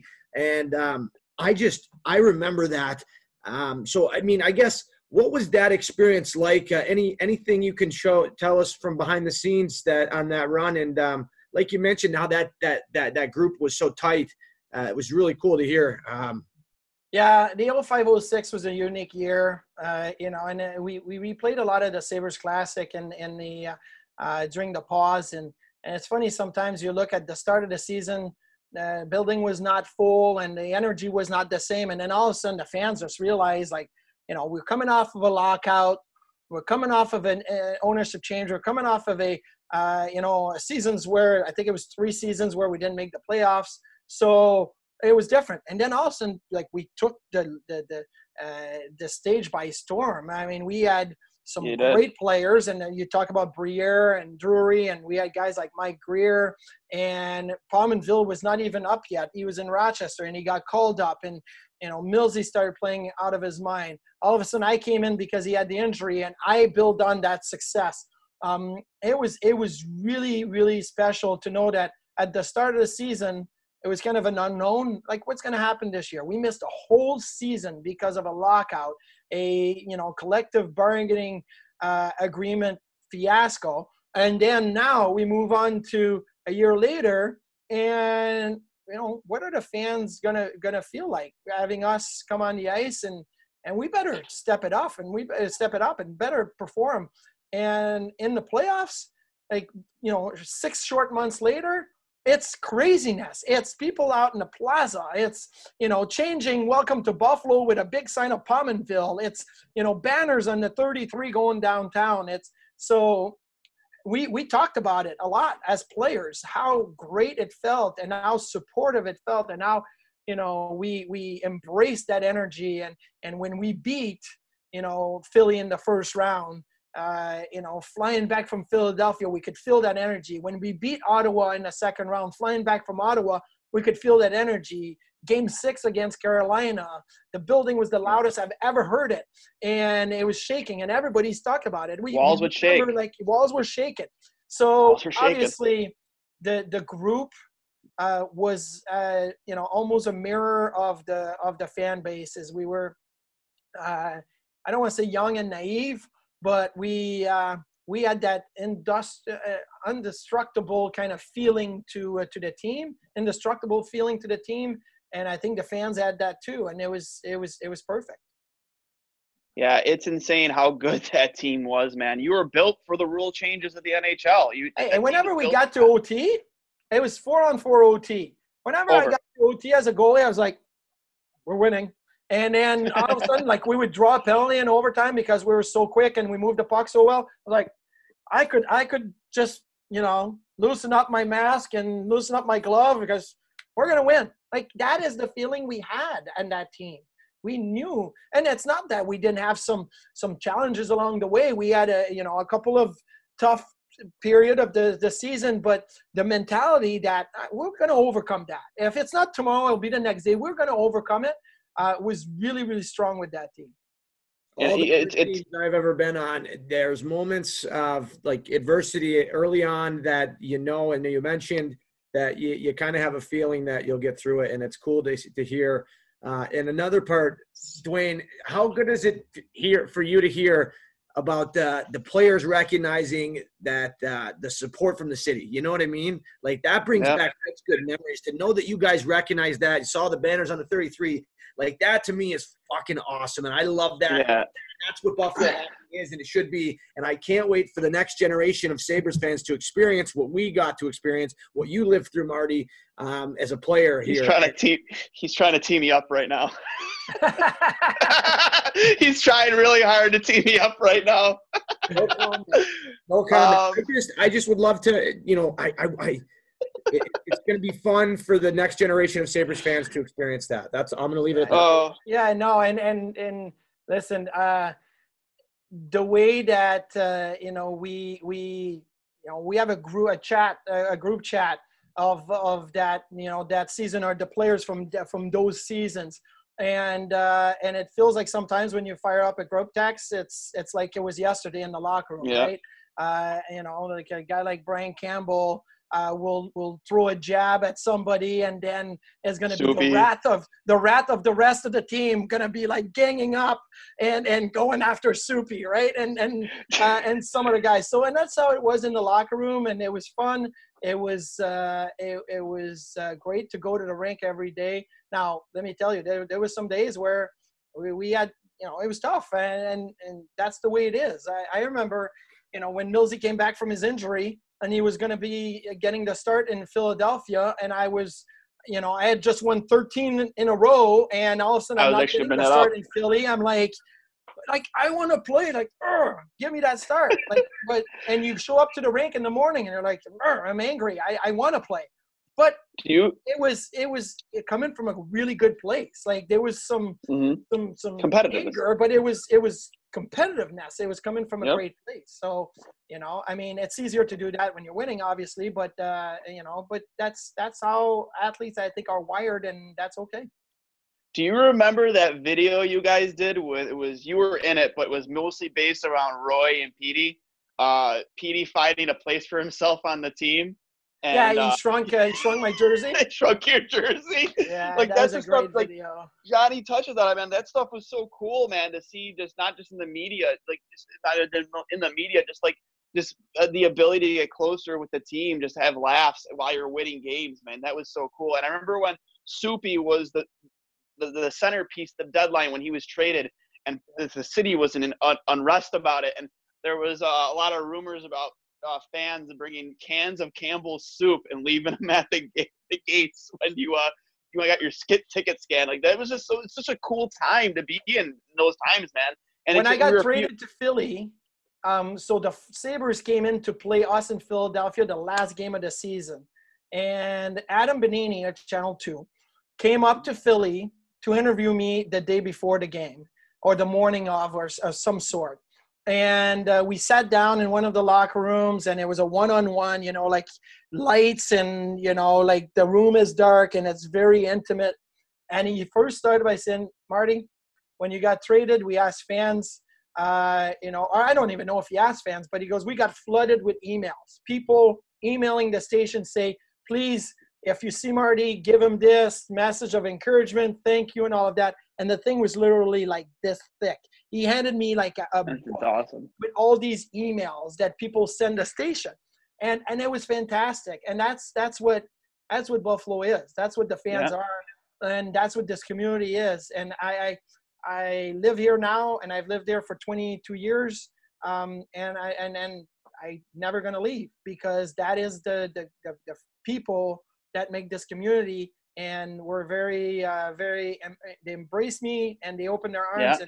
and, and i i don't have those emails and i don't know what they did maybe in the move because i moved so many times that they went by the wayside but i just wish i had that that stack of emails again but that picture of adam giving me those emails um, and me getting choked up uh, i still remember it like it was yesterday I remember Marty uh, back. Remember when that that book they came out with? I forget the photographer's name, but it was called Sabres in Motion. It was like a black Yes. and white photo book. Yes. Okay, I remember I was sitting outside again then Pepsi Center with uh, my then girlfriend, and we were just waiting for because you guys were practicing there that day, and uh, to get autographs. Right after the trade deadline. You had been traded. Um, and Ty Conklin came in right, and Yep. Ty walks in and he's wearing his Red Sox hat, you know, uh, whatnot, and um, one of the things he walked with like a lot of swagger too, a cocky type of swagger. And he walks up, and I'm like, you know, can you sign? Because there was no picture Yeah. there, so I had him sign the back of it. And he goes, "Oh, are you gonna sell this on eBay?" And immediately I was like, "Fuck this guy!" like, "Fuck this guy!" like, he's like, Wow. "This guy is no Marty Biron. Fuck this guy. I don't like him. I hope he loses every game he goes in that." I like I, I just this immediately disliked him because he just did not get it. Like I wasn't there to sell stuff, man. I was there because I wanted to meet you and get your autograph. Like You know what my dad told me one time when you you talk about this and and, and eh, again, my dad was a construction worker, worked two three jobs just to afford my goalie equipment, and we never took vacations because our only time in vacation, the time he could take away from from from work or the money that we had, was to go on hockey tournaments for one weekend or two weekends or baseball tournaments in the summer. That's all we did. But you know, my dad, you know, saw people asking for autographs, and he goes, "Oh, this is nice." I'm like, "Yeah, I'm I'm sure some people sell them, some people collect them." And so my dad goes, "Yeah, but the, the guy that sells them, listen, eh, he's not going to make a ton of money off of uh, an autograph card, but maybe there's a kid in you know Saskatchewan that that can't get to an NHL rink, and there's no, and maybe he's to see that card, and he's a fan of yours or a fan of somebody else, and he's to pay mm. five bucks for the card, and that's to be something memorable for him, right?" And I remember thinking, "Well, I never thought of it that way. Like I, I don't think that." the person itself is going to go out and make bank by selling trading cards on eBay, but maybe that allows somebody that don't have that access to be able to have a souvenir and hang it on his wall and have add that to their to their collection. Just like when I grew up in Quebec City, we didn't have NFL. The closest MLB team was in Montreal, the Expos, and maybe we went to one or two games a year. Uh, you know, there was no NBA. So if I wanted to have a Michael Jordan sign something in the 80s, I probably would have had to order it by mail from somebody, right? So um, he said that, and it it it stuck with me uh, when it comes to sign autograph. Now I won't lie to you. Some areas you go and there's guys that have a hundred pictures and they hit you, and you gotta. And at one point you gotta say, okay, like I, I, I got other people and I gotta do something. So you gotta kind of put a stop to it. But usually, um, again, you know, you you cast a wide net over the the people that that go and get autographs signed they're all doing a fantastic job and uh, very respectful. And i always thought that maybe somebody somewhere was going to benefit from that and uh, maybe it's a kid and that's why I did, I, that's why I did it and that's why a lot of people do it now. Yeah. Uh, you know, like you said, man, that that like for me, um, and like I said, Cully was trying to team me up earlier about it, and um, you know, uh, my my love for this team started at a very early age. You know, with hockey cards. Uh, my first Sabres card I ever got was Brad May. You know, uh, so immediately first Sabres card, favorite player, Brad May, right away. And then um, I started to hear different stories about guys like Pat LaFontaine and how good he was with the community and people in general. And just, I actually had the opportunity to meet him at one of his book signings when uh, he wrote a book called Companions in Courage. Um, highly recommend it to anybody who is a reader. It's a really short, easy read, but it's a very good book. Um, and I got to meet him there. And at the time, my cousin was, uh, you know, fighting his battle with cancer, and uh, you know, we were at the Walden Galleria Mall, and you know, my dad told him the story about my cousin, and Pat's like, "Well, let me talk to him," and my dad's like, "Let me talk." To like, well, you know, put him on the get him on the phone. Mm-hmm. Pat, book signing. Luckily, my dad had a cell phone because back then they they weren't as yeah. common as they are today. My dad calls my cousin who's laying in bed, just in his bedroom, you know, um, you know, through, going through the, the strains of cancer, and he gets a phone call from a guy who's he's got a picture of on his wall. No lie, him and Mogilny, and talk to Pat, talk to my cousin for like ten minutes. It was insane, and just just these these these experiences. We we I touched on it with you, the Sabres Carnival. Just I, I, I vaguely remember Derek Plant maybe even being in a dunk tank or something like that. It was such a long time ago. And yeah. racing RC cars and like you know, and just I you know I, I look at kind of like the way things are today in the current state of the team, and I'm not saying that that's not all there, but you know, I like Cully said, the the the fan the, the fans kind of just don't know what it's like yet. To, to not the, the, the saying is winning solves everything, and but just from a, my perspective, um, that's not even how I fell in love with the team. Yeah, winning definitely helped, but just all these personal experiences I got to have with players and just you know I was that I was fortunate enough to have uh, you know you know ownership at the time did like things like the Sabres Carnival, the Street Hockey Fest, things of that nature, and it, it just it kind of upsets me these days seeing that that's not as prevalent today as it was back then. And I mean, would you would could you see maybe ownership maybe taking a turn like that to maybe point? I mean, I know you can't speak for ownership, but maybe just to improve after everything that's gone over the past year or more or less six months. Um, would you could you see maybe something like that, maybe going in that direction to seeing how much the demand is for something like that? Because I'll tell you this, I I can tell you that I see it every day, and and there's so many things that are are not even um, put out there in the public because players do so many things on their own and they keep it mm. private. Mm uh, and and and that's also something that I do sometimes. Um, you know, I don't take it to Twitter or Instagram because mm-hmm. there's a special relationship that I have with somebody at you know Roswell or somebody through different organization that I've I've had a chance to associate myself over the years. Um, in the 2012-2013 season, which was a lockout season, and I was playing for the New York Rangers at the time, but living here in Buffalo uh, Jordan Leopold decided to arrange a hospital visit at Christmas, just like the Sabres would always do. Well, mm-hmm. that wasn't broadcasted to the world, and he set it up with his wife and called a few guys from around the town, like Thomas Vanek and Cody McCormick and me from a different team, and and we went and and visited. Uh, you know, at the That's time cool. was Children's Hospital, um, and and there's many things like that that that is being done um, around around town, around the community from you know alumni and current players and, and coaches and whatnot in the organization that I've seen it and I see it every day uh, from you know the Bald for Bucks campaign that we do and and the, the player and the organization being so open to uh, to be willing to help and willing to have the meet and greets and willing to uh, you know to donate their time and uh, before games after games. It, it is amazing. And and I think you know, I played for the Philadelphia Flyers. I played for the New York Rangers, the New York Islanders. I mean, those are big cities. And I think in big cities, it's almost harder to have that connection with the mm-hmm. community and the fans because it gets drowned. It, it, gets lost in all the noise, right? That that it is uh, around town. Uh, but here in Buffalo, I, I see it all the time. Um, you know, I see it in uh, uh, in just the conversation that we had, I, I, you know, morning skate. There's there's people around that uh, that have access to the locker room and can talk to the players. It it just happens so many times, and and obviously, I think that there is certain things that are, are great for social media and they're great to be broadcasting to the world like, hey, this is happening and we're doing this and that.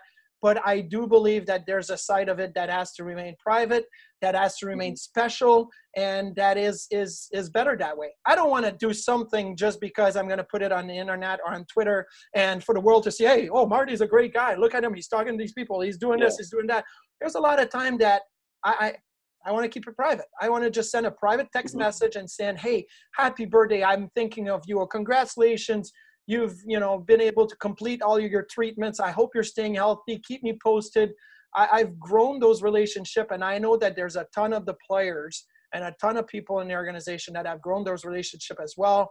Um, I think that's important. I think that's really important to continue, and, and they do an amazing job. So, um, you know, I, I mean, I wouldn't be saying that if it wasn't true because it is important to me. It's important to everybody, uh, and and it is true, and it's it's happening, and um, and it's going to continue to happen because I know these these these guys are uh, are, are, are true pro, and and they love uh, being able to do it.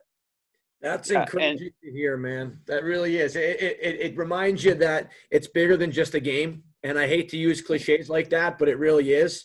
And and I just want to say uh, on, on behalf of the community, I we appreciate you, Marty. And everything. I'll give you an example. Like uh, you know, you guys all know a, a, guy like Nathan Beaulieu was here for very little time, mm-hmm. and uh, uh, and he, you know, obviously took his his licks, uh, you know, with with being criticized with just play or not, and sometimes he had good games, sometimes he had bad games, but but he developed so many uh, you know, good relationship with with some of the cancer patients to the point where when he went to Winnipeg and they came back in town, he got tickets for a few of them and met them after the game, and and he he never lost that. And, and this is not something that's going to be broadcast, and he he probably be like saying like, oh Marty, why are you saying that? Like, it, you know, but at the same time, like it it happened and mm-hmm. and you know nobody knows and that's that's fine the people that know feel special and and that is what is important um, and so those things happen all the time and and they keep happening um, and, and every day and that's that's what's so good about it. I know cully has a really good kobe story. I don't know if you want to tell that one. I know you've told it before cully but uh, the kobe bryant story kind of piggybacking off what he said with the hospital visits. Oh about yeah and, and, and it's perfect marty because it's it's exactly what you're talking about how there was um, it came out shortly after his death. There was uh, a young cancer patient in Arizona, and uh, Kobe. Uh, they asked if, if Kobe could sign something, something very small, right? And when Kobe found out, um, I think he he went above and beyond. He took him to the game.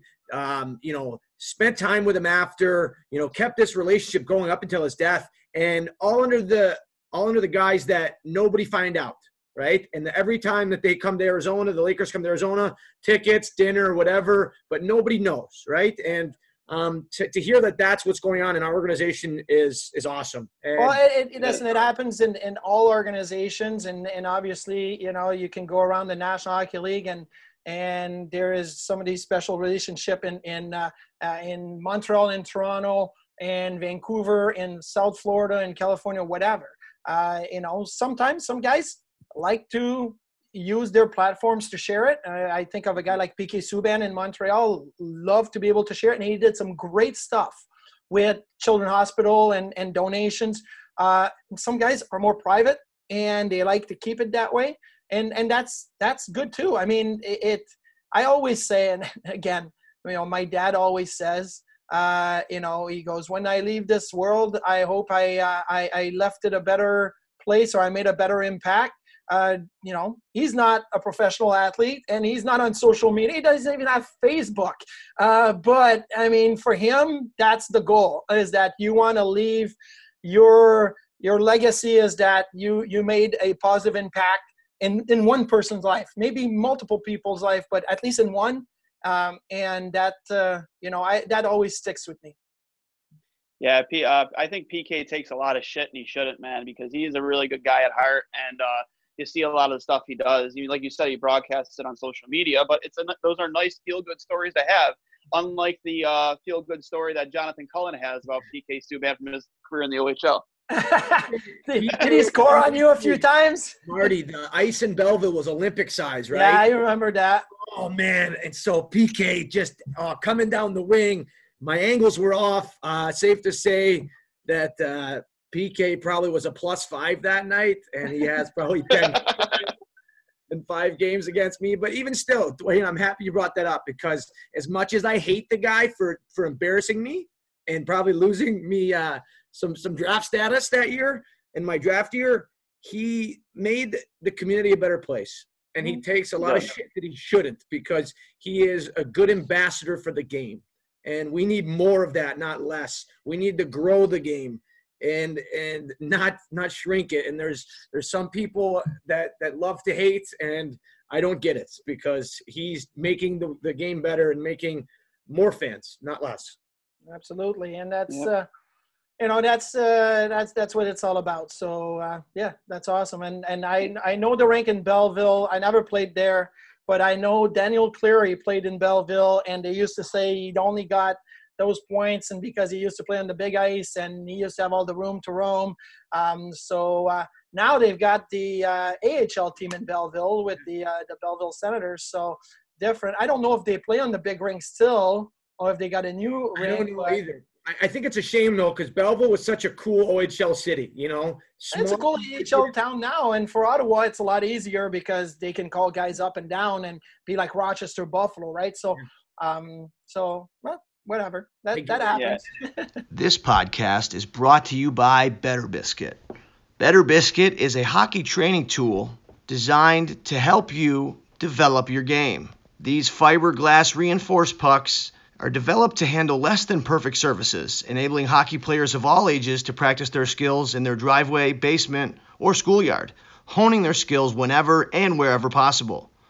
It comes in two different styles the Better Biscuit Sniper helps players develop forehand, backhand, one touch, saucer, drop passing, and shooting. Ideal for perfecting those toe drags, puck control, and stick handling. The other option is the Better Biscuit Passer. The passer will help you develop softer hands and help you become more accurate with your passes and stick handling. Will also help you improve your puck possession confidence for any skill level. Be sure to check out Better Biscuit at betterbiscuit.net for all your hockey training needs. Thanks again for all your support, and be sure to check out Better Biscuit. Now back to the show. And you know, piggybacking off that with PK, obviously, you know, the report came out today about you know that coalition of you know black uh, NHL players, three of which, two of which are former Sabres, one of which is a, currently a Sabre with Wayne Simmonds.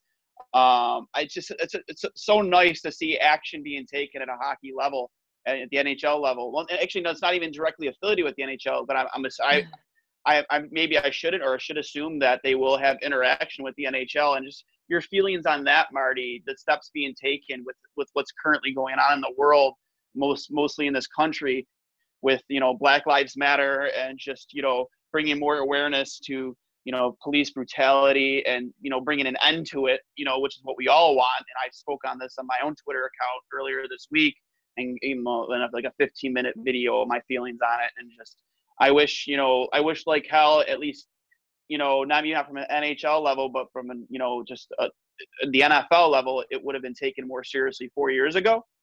But it's good to finally see it happening now and just the steps being taken not not just at a sports level but hopefully at a government level to you know rid rid this country and maybe you know, someday the world of racism yeah, I mean, obviously, uh, you know, I, I, grew up in Quebec City, and and when I grew up, it was a, a completely different, uh, you know, landscape than and and what we um, have now, and uh, you know, so it was it was very much different. And I, I'm learning, I'm educating myself as to what the issues are and uh, and and how history uh, has played a role into uh, what we are facing today. Um, the one thing that I, I will say is that um, you know I, I love Buffalo and I love our city of Buffalo and I I don't want to see our, our city um, seen in a bad light, and and that was unfortunate Mm-hmm. the other night. But at the same time, I think that as a as a group of individual, as a community, uh, we can definitely come together and and be better and make our community better. Because you can think of the country, you can think of the world, but what you have to do first, you have to take care of your home and your community, and I think that's what we have to do. And then you grow and you grow and you grow and you grow and you impact many different ways. So. Uh, um, that's the that's the one thing that is uh, uh, very hard to see is that you know maybe Buffalo was not seen in the best light, uh, but I know that we have a, a great community, a lot of really good people here in Buffalo that uh, that are willing to make the world better. And uh, and I, I and I and I think it's going to happen. And I think our it's going to start here in Buffalo. We have to start here and and move on. And and everybody else in their own region have to do the same. So uh, that's really important.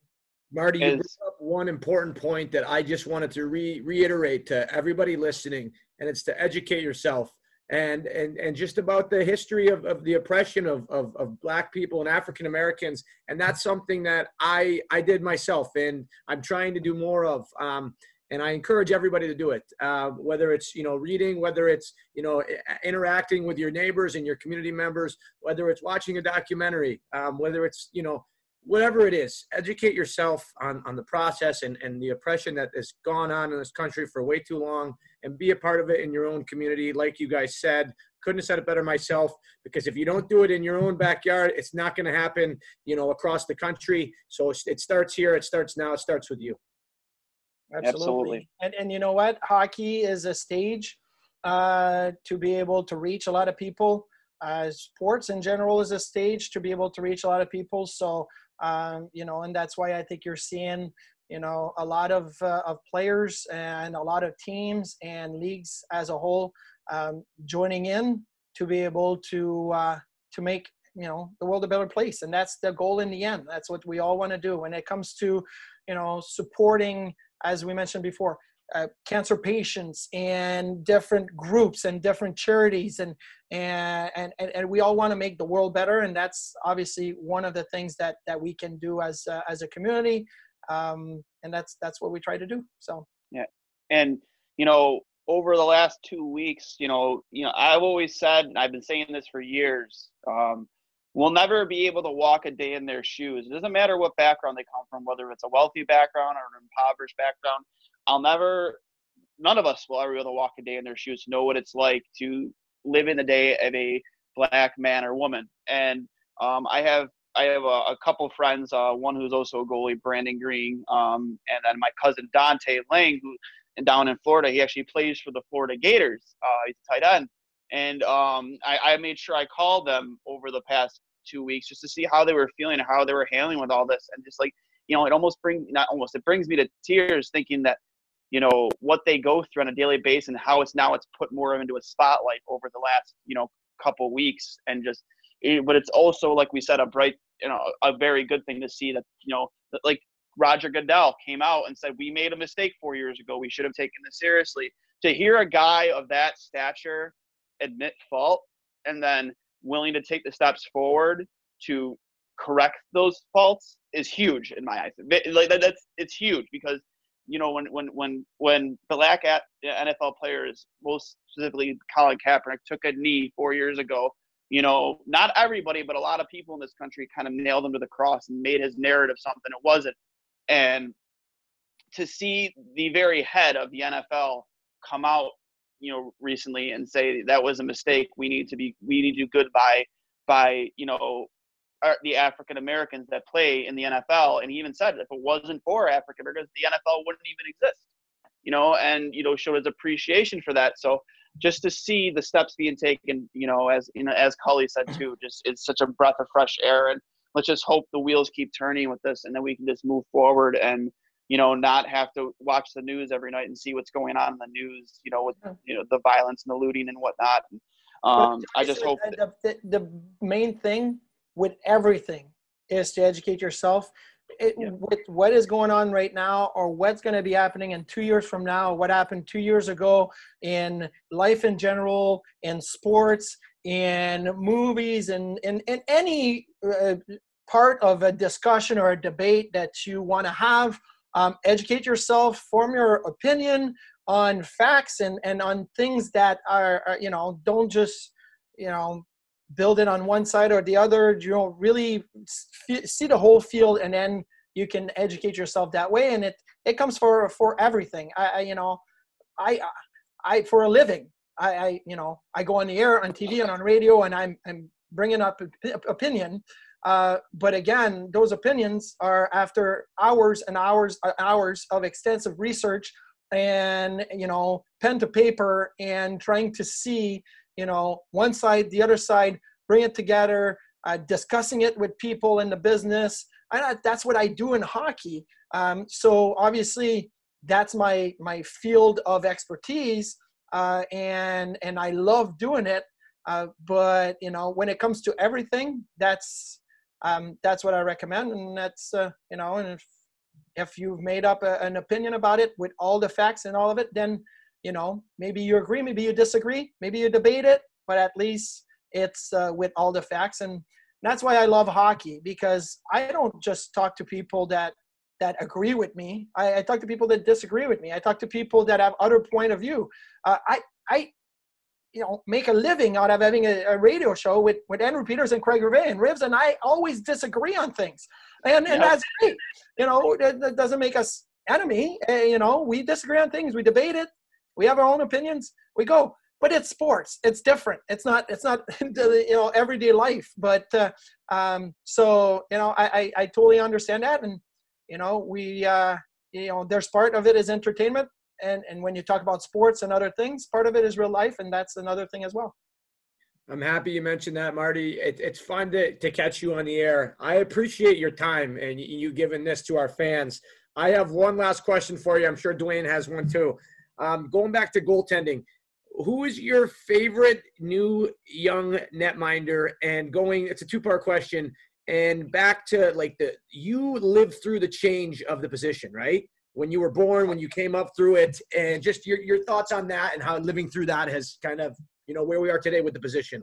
The position changes every five, six years, and there's always something new every five, six, seven years that comes up. Uh, you know, when I first started, we really worked hard at the butterfly, you know, the sliding on the knees, the blocks, uh, and all of that.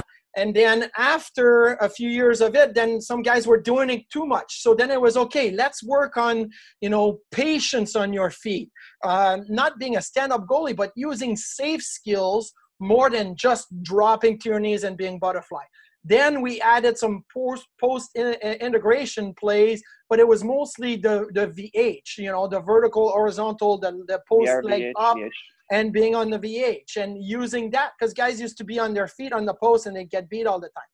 Um, and then towards the end of my career, the RVH uh, came in and uh, was was very different. Uh, I could never have done it because by that point my body was just not working that way. Um, so it changes every six, seven years. There's a new wave of, of players, of goalies. Uh, but I'll tell you this the foundation is always a foundation the skating, the positioning, the the reaction, the, the you know, it's it's always that foundation.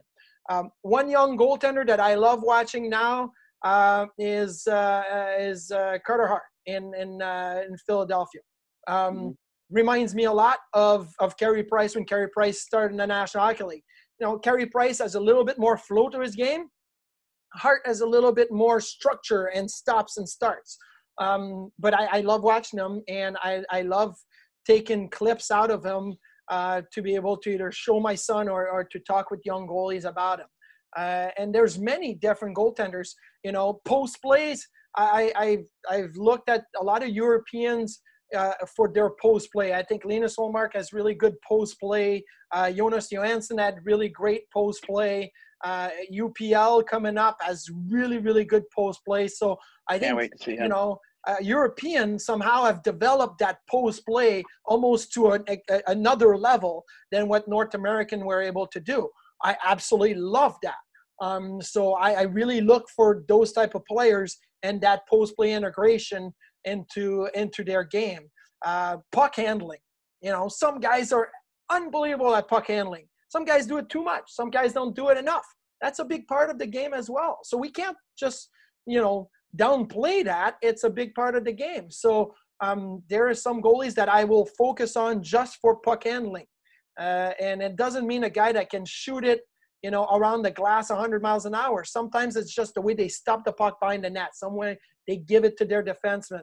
Uh, so there's a lot of, uh, of different uh, facet to the game. Um, so there is some really, really brilliant young goaltenders, and and I think we've got some here in the organization as well. And I would even throw Linus in that conversation. Uh, you know, but now he's got a little bit more experience. Um, but every year, there's goalies that get drafted that are playing Canadian juniors or USHL or college or in the minors and they're fantastic. And they, all they need is an opportunity, an opportunity to be able to get that spot. Jordan Binnington uh, didn't have the opportunity until St. Louis was like, "Hey, we're going to give that guy an opportunity," and he wins. He wins the cup, and now he's one of the, the best goalie in the National Hockey League. Um, sometimes you just need that opportunity, right? And there's so yep. many really good goalies everywhere. They just need an opportunity. What's your uh, opinion of Erik Portillo? Uh, I know he's going to be a future protege or uh, student of uh, Stevie Shields over at Michigan University. Um, I know he came from again the sweet the Swedish leagues, and uh, that's you know unlike here, you know, in when you play junior hockey and uh, or even travel, like you're playing with men over there. You're not just playing with kids your own age. You're playing with a very diverse group age group and just what's your opinion of Erik and what we should expect from him? I haven't seen a lot of his game personally. I've seen highlights, and he's a big guy. Um, I know that you know in the last few months he's been on the ice in uh, in Gothenburg and Frölunda and skating with uh, with Henrik Lundqvist up there, and I've seen pictures of that. So um, this is pretty cool uh, for for a young kid to be able to learn from a guy like Lundqvist. Uh, but I, am interested to see what that's going to look like uh, at, in, in Michigan and college rank. Uh, college hockey has, has developed so much over the last uh, you know couple of decades. Um, older players, more mature, physically mature, uh, better skater, harder shot. It's not you know juniors has its own benefits. College has a lot of benefits as well. So I'm looking forward to see more about him. Um, you know, it, I, I, wasn't able to see enough of him in the USHL level to be able to uh, uh, to form an opinion right now. But from what I'm hearing and talking to other people that have had a chance to see him, um, he's pretty good right now. But there's always that saying, like a a, pro, a prospect becomes a project and could become a, a reject, right? So, I mean, you you never know where that's to go. Um, and and the opportunities that are going to be there for him. But I think he's definitely one that we have to keep an eye on uh, over the next few years for what he'll be able to do. And I, I, like I said, I, I really look forward. It's just like I said, Call you mentioned earlier. We always seem, you know, even you know, even some fans might disagree over the past few years about you know the position of goalie. I always feel like we've been blessed and almost cursed with some of the greatest goaltending uh, that this, this, this league has ever seen. Um, and you're you never know, so cursed with it, great goaltending. Well, no, but it, it, never cursed. But you hold it to such a higher standard in Buffalo because of what we're used to seeing. So the criticism of the position comes a lot more. Like you look back with Robin Lehner and shootouts, you know, you know whether deservingly so with Carter Hutton. Um, and now tell me a team. Of, tell me a team that doesn't have that standard for goaltending, and you can look oh, around yeah. The whole National Hockey League Every team has that. Every team has had that one guy over the last 10, 15 years that you're like, he set the bar. You go to Calgary, you say Mika Kiprusoff. Uh, you know, you go to Edmonton, and you can even say Dwayne Roloson of the mid 2000. You go to Vancouver, you'll say Roberto Luongo. You can say that as well in Florida. Now in Tampa, it was Bishop, and now Vasilevskiy. Carolina was Cam Ward. You've got that all around the league, and I think that's a good thing. You know what that means? That means that we are as a as a group the goaltenders are elevating our game to a higher level because we expect that that that top notch goaltending all the time um, I, I, I was a kid when i got a book and a cassette tape and it was about goaltending and the very first line of that tape said without a good goaltender, a great hockey team will never win. And and it didn't say you need a great goaltender, it said a good goaltender. So I always look at, at building that foundation as are you good? And then if you're great, perfect. But where are you? Are you good? Are you are you at least, in my opinion, a good goalie? And where do you go from there? And I always remember remember that I was eight years old, I think, when I got that cassette. I used to listen to it. It was like worn out so much that I had the wheels just spin and spin and spin. But that was the first line. So you know, you know you've got teams everywhere that that are considering that uh, you know they've had you know fantastic goaltenders and the bar is set higher, and that's just because we're perfectionists goalies yep. by nature are perfectionists. Why? Because we want to stop every goal. A player not necessarily want to score on every shot, uh, but a goalie wants to make a save on every shot, and that's yep. the, the nature of goals.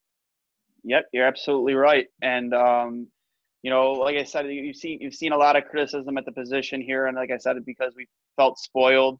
Um, you know, looking back at uh, you know a guy like Dominik Hasek, like you said, the man was the ultimate perfectionist. I remember Petey telling a story about how they were in rehabbing together and Hash Dom had him lay pucks along the top of the circle and just a rapid fire drill. And he, Petey had his head down while he was shooting the pucks, and one went in, and he just kept doing the drill. Then he picked his head up, and Hasek wasn't even playing anymore. He was scooping the puck out of the net because he gets scored on. He wanted to start the drill because he wanted to make every save. Yeah. Um, we used to do that you know, drill in New York with Benoit Allaire.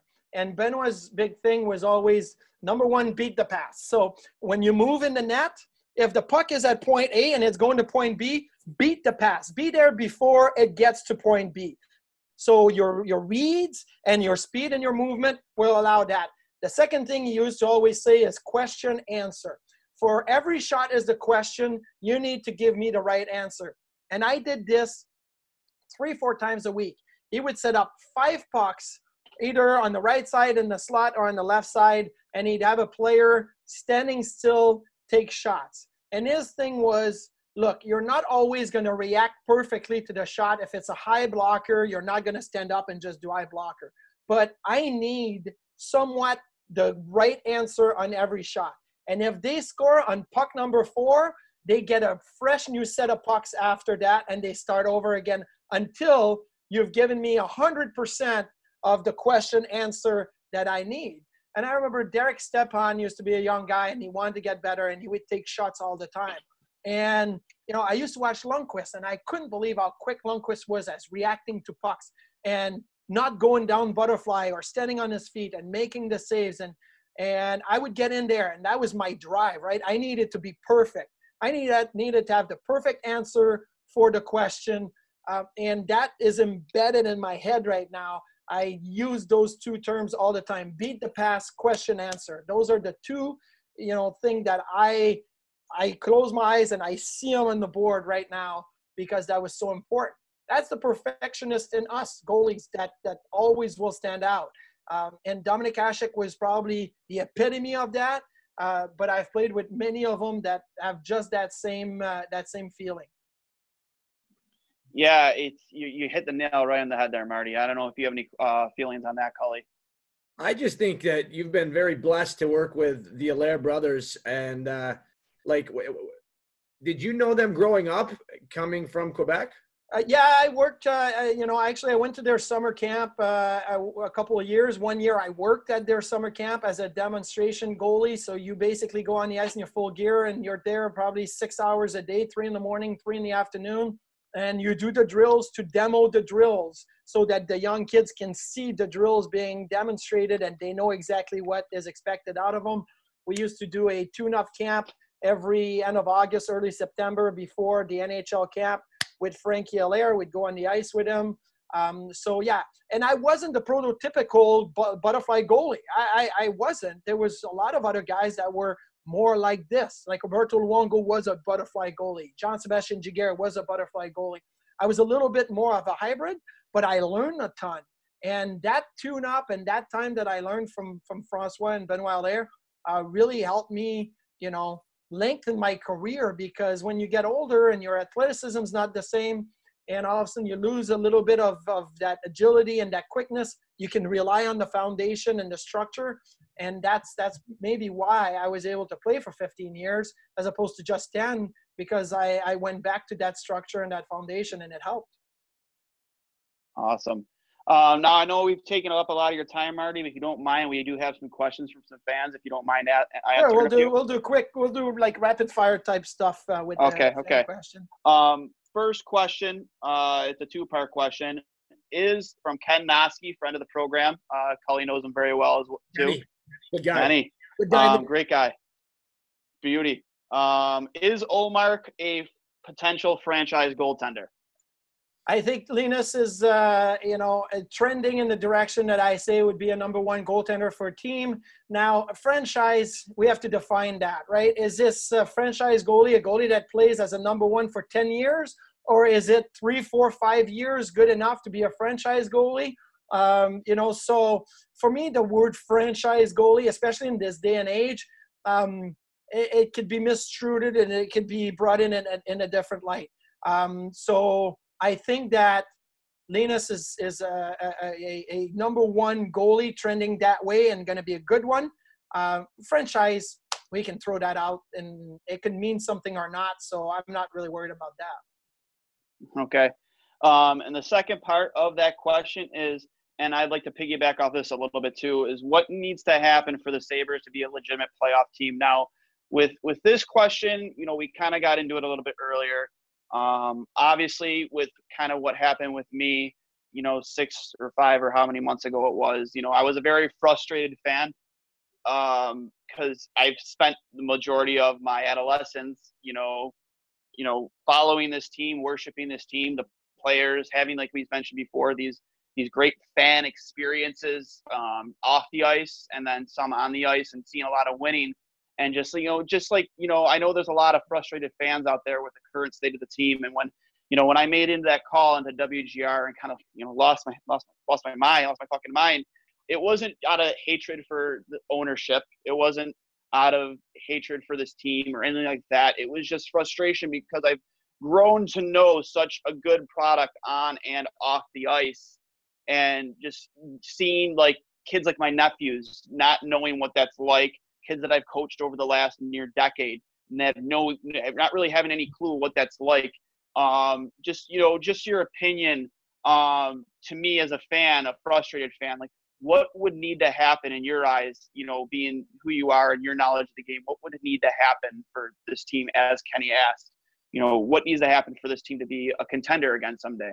Well, we debated all the time on the instigators, and uh, you know, Rivs has his uh, his way of uh, of thinking. I have my way thinking. PD has his way of thinking. Uh, we've had many guests and whatnot. Obviously, right now, um, you look at the way the league is built, and it's built on depth and, and having teams that are rolling, you know, four lines deep, three good pairs, and that's hard to to construct. And you need luck, and you need to stay healthy. And there's a lot of different ways. Uh, but uh, we've said it many times, and you know, and and and you know, uh, Jason Botterill has brought it up is it just they need to build and add depth, uh, especially at the forward position, and and after that, then you need to uh, to stay healthy and and produce and and play up to the level that you know you can. And I think we're we're really scratching that surface right now. Um, and and and this is hard in this pandemic and not knowing when the team is going to return if it's going to be december january how that's all going to work. So we're all in the holding pattern right now but i do believe that this is definitely uh, uh, going to be trending the right way. Uh, and uh, and you know i i i i'm really confident that it's uh, it's it's for the better and that things are going to really look up uh, moving forward all right, now, Marty, this or that. Um, Afinogenov, which is the better clip? Afinogenov OT winner celebration versus the Rangers, or you trash talking Eric Staal from the bench? Greg Day. I think Afinogenov OT winner against the Rangers is a way better clip. I was about the worst talker. Like, that chirp was great. That chirp was, that chirp was great, but that was the one really good chirp I've ever had. So no, you Crosby, Crosby, you chirped Crosby awful. pretty good. I chirped Crosby. It was awful. So I, I don't lie, I, I don't lie, and I don't want to. Come on, that was an awful chirp. Like oh, it's still it made it made Sports Center. I know, but the one on Staal was way better, and that was my only one. I was never the really.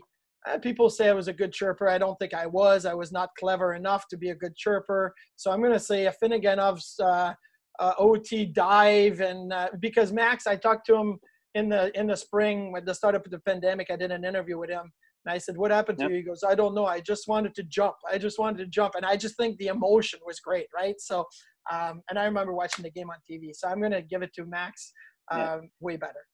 And he was in the Lindy Ruff doghouse there for a little bit right before that. Too. He didn't play the game that. before, and then he yep. came back and had that goal. So, and listen, that's you know decision coaches have to make. And I asked Maxim about that, and Max says, "Hey, it worked, right? I scored the game-winning goal, so I can't say nothing about it."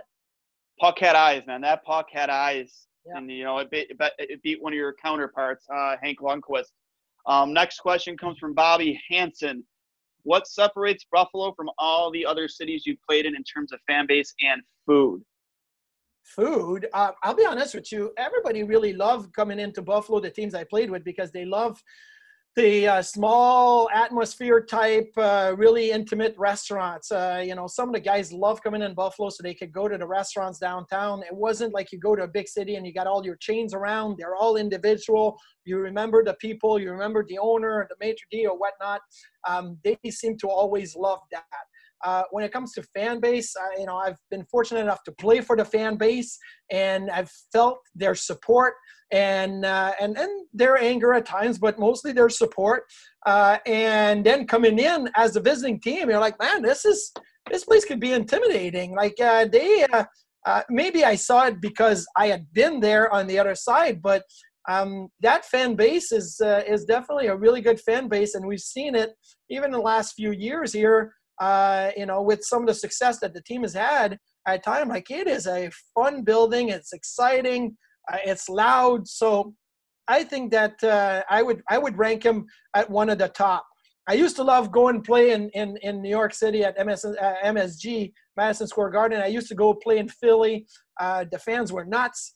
But at the same time, there's something special about Buffalo, about their knowledge of the game, about their intensity for the game, and uh, and that blue collar mentality. So I think they're definitely one of the top. All right, last question for me, Marty. We appreciate your time. This is coming from Dougie Fresh. Can you ask what his mindset was like during your 13 game winning streak during 05 06 season? You were at the top of your game and were unbeatable. It's a great I question. went crazy. I literally went crazy because I was I don't want to say if I was very superstitious, but I had a routine and that routine had to stay the same. And when you win and win and win and win and win, it's almost like it takes over. Um, I had one stick, and the way that I did it is I taped the stick, a new stick, and if I won, I put that stick aside and then I retaped it for the next game. And if I won, I put the stick aside, I retaped it for the next game. Well, uh, Johnny, you know, like play 13 games with the same stick, that stick's going to be shattered. It's going to be yep. broken, right? In the National Hockey League, the shots are coming hard. It was a Montreal stick with a uh, fiberglass shaft. So the, glass, the, the shaft started to crack. I had fiberglass tape around it. I had fiberglass tape on the blade. the thing was just shattered. In the 13th game, ready to go, Pittsburgh, and at the end of the game, with about two minutes left, uh, one of the Pittsburgh Penguins players fell on my stick, and it literally cracked in half. And I remember Jamie Key says, I'll go get you a new stick. And I'm like, no, no, it's good, it's good, it's good. the thing was like a wet noodle. I didn't have a stick really for the last two minutes, but I wasn't going to get rid of that because I was winning. And then sure enough, I had to get a new stick for the next game and I lost. So it was the stick's fault.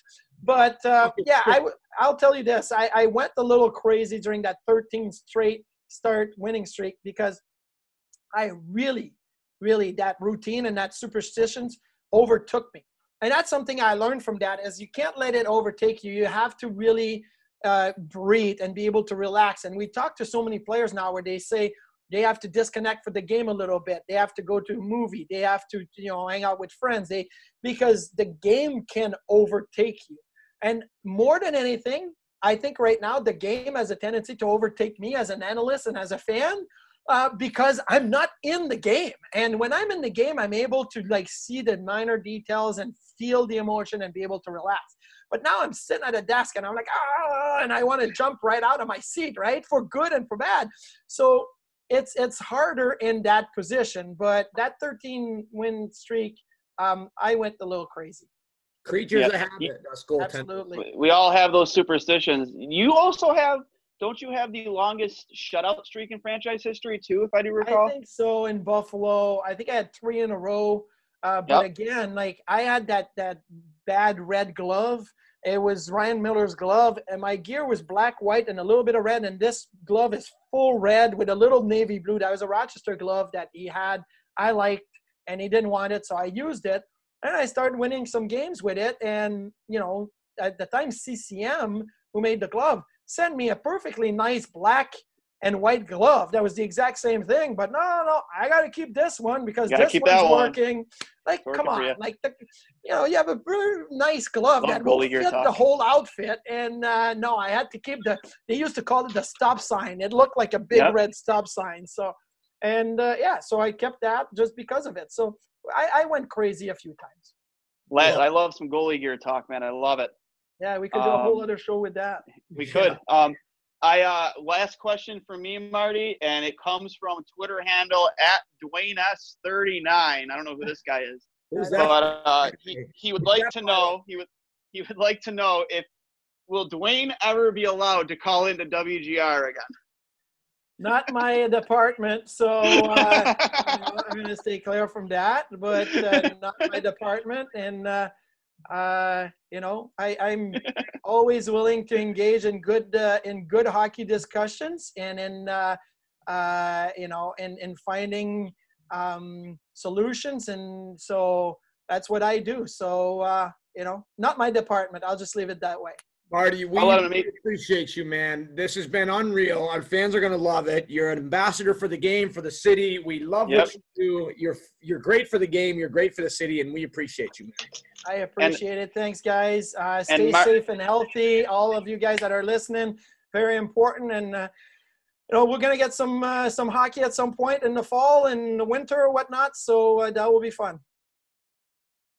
The podcast Super Friends is a monthly meeting of five podcast producers. Hi, I'm Katherine O'Brien from Branch Out Programs in Baton Rouge, Louisiana. I'm John Gay from Jag and Detroit Podcasts. I'm Matt Kundle from the Sound Off Podcast Network. I'm David Yaz from Pod 617, the Boston Podcast Network. And I'm Johnny Peterson from Straight Up Podcasts.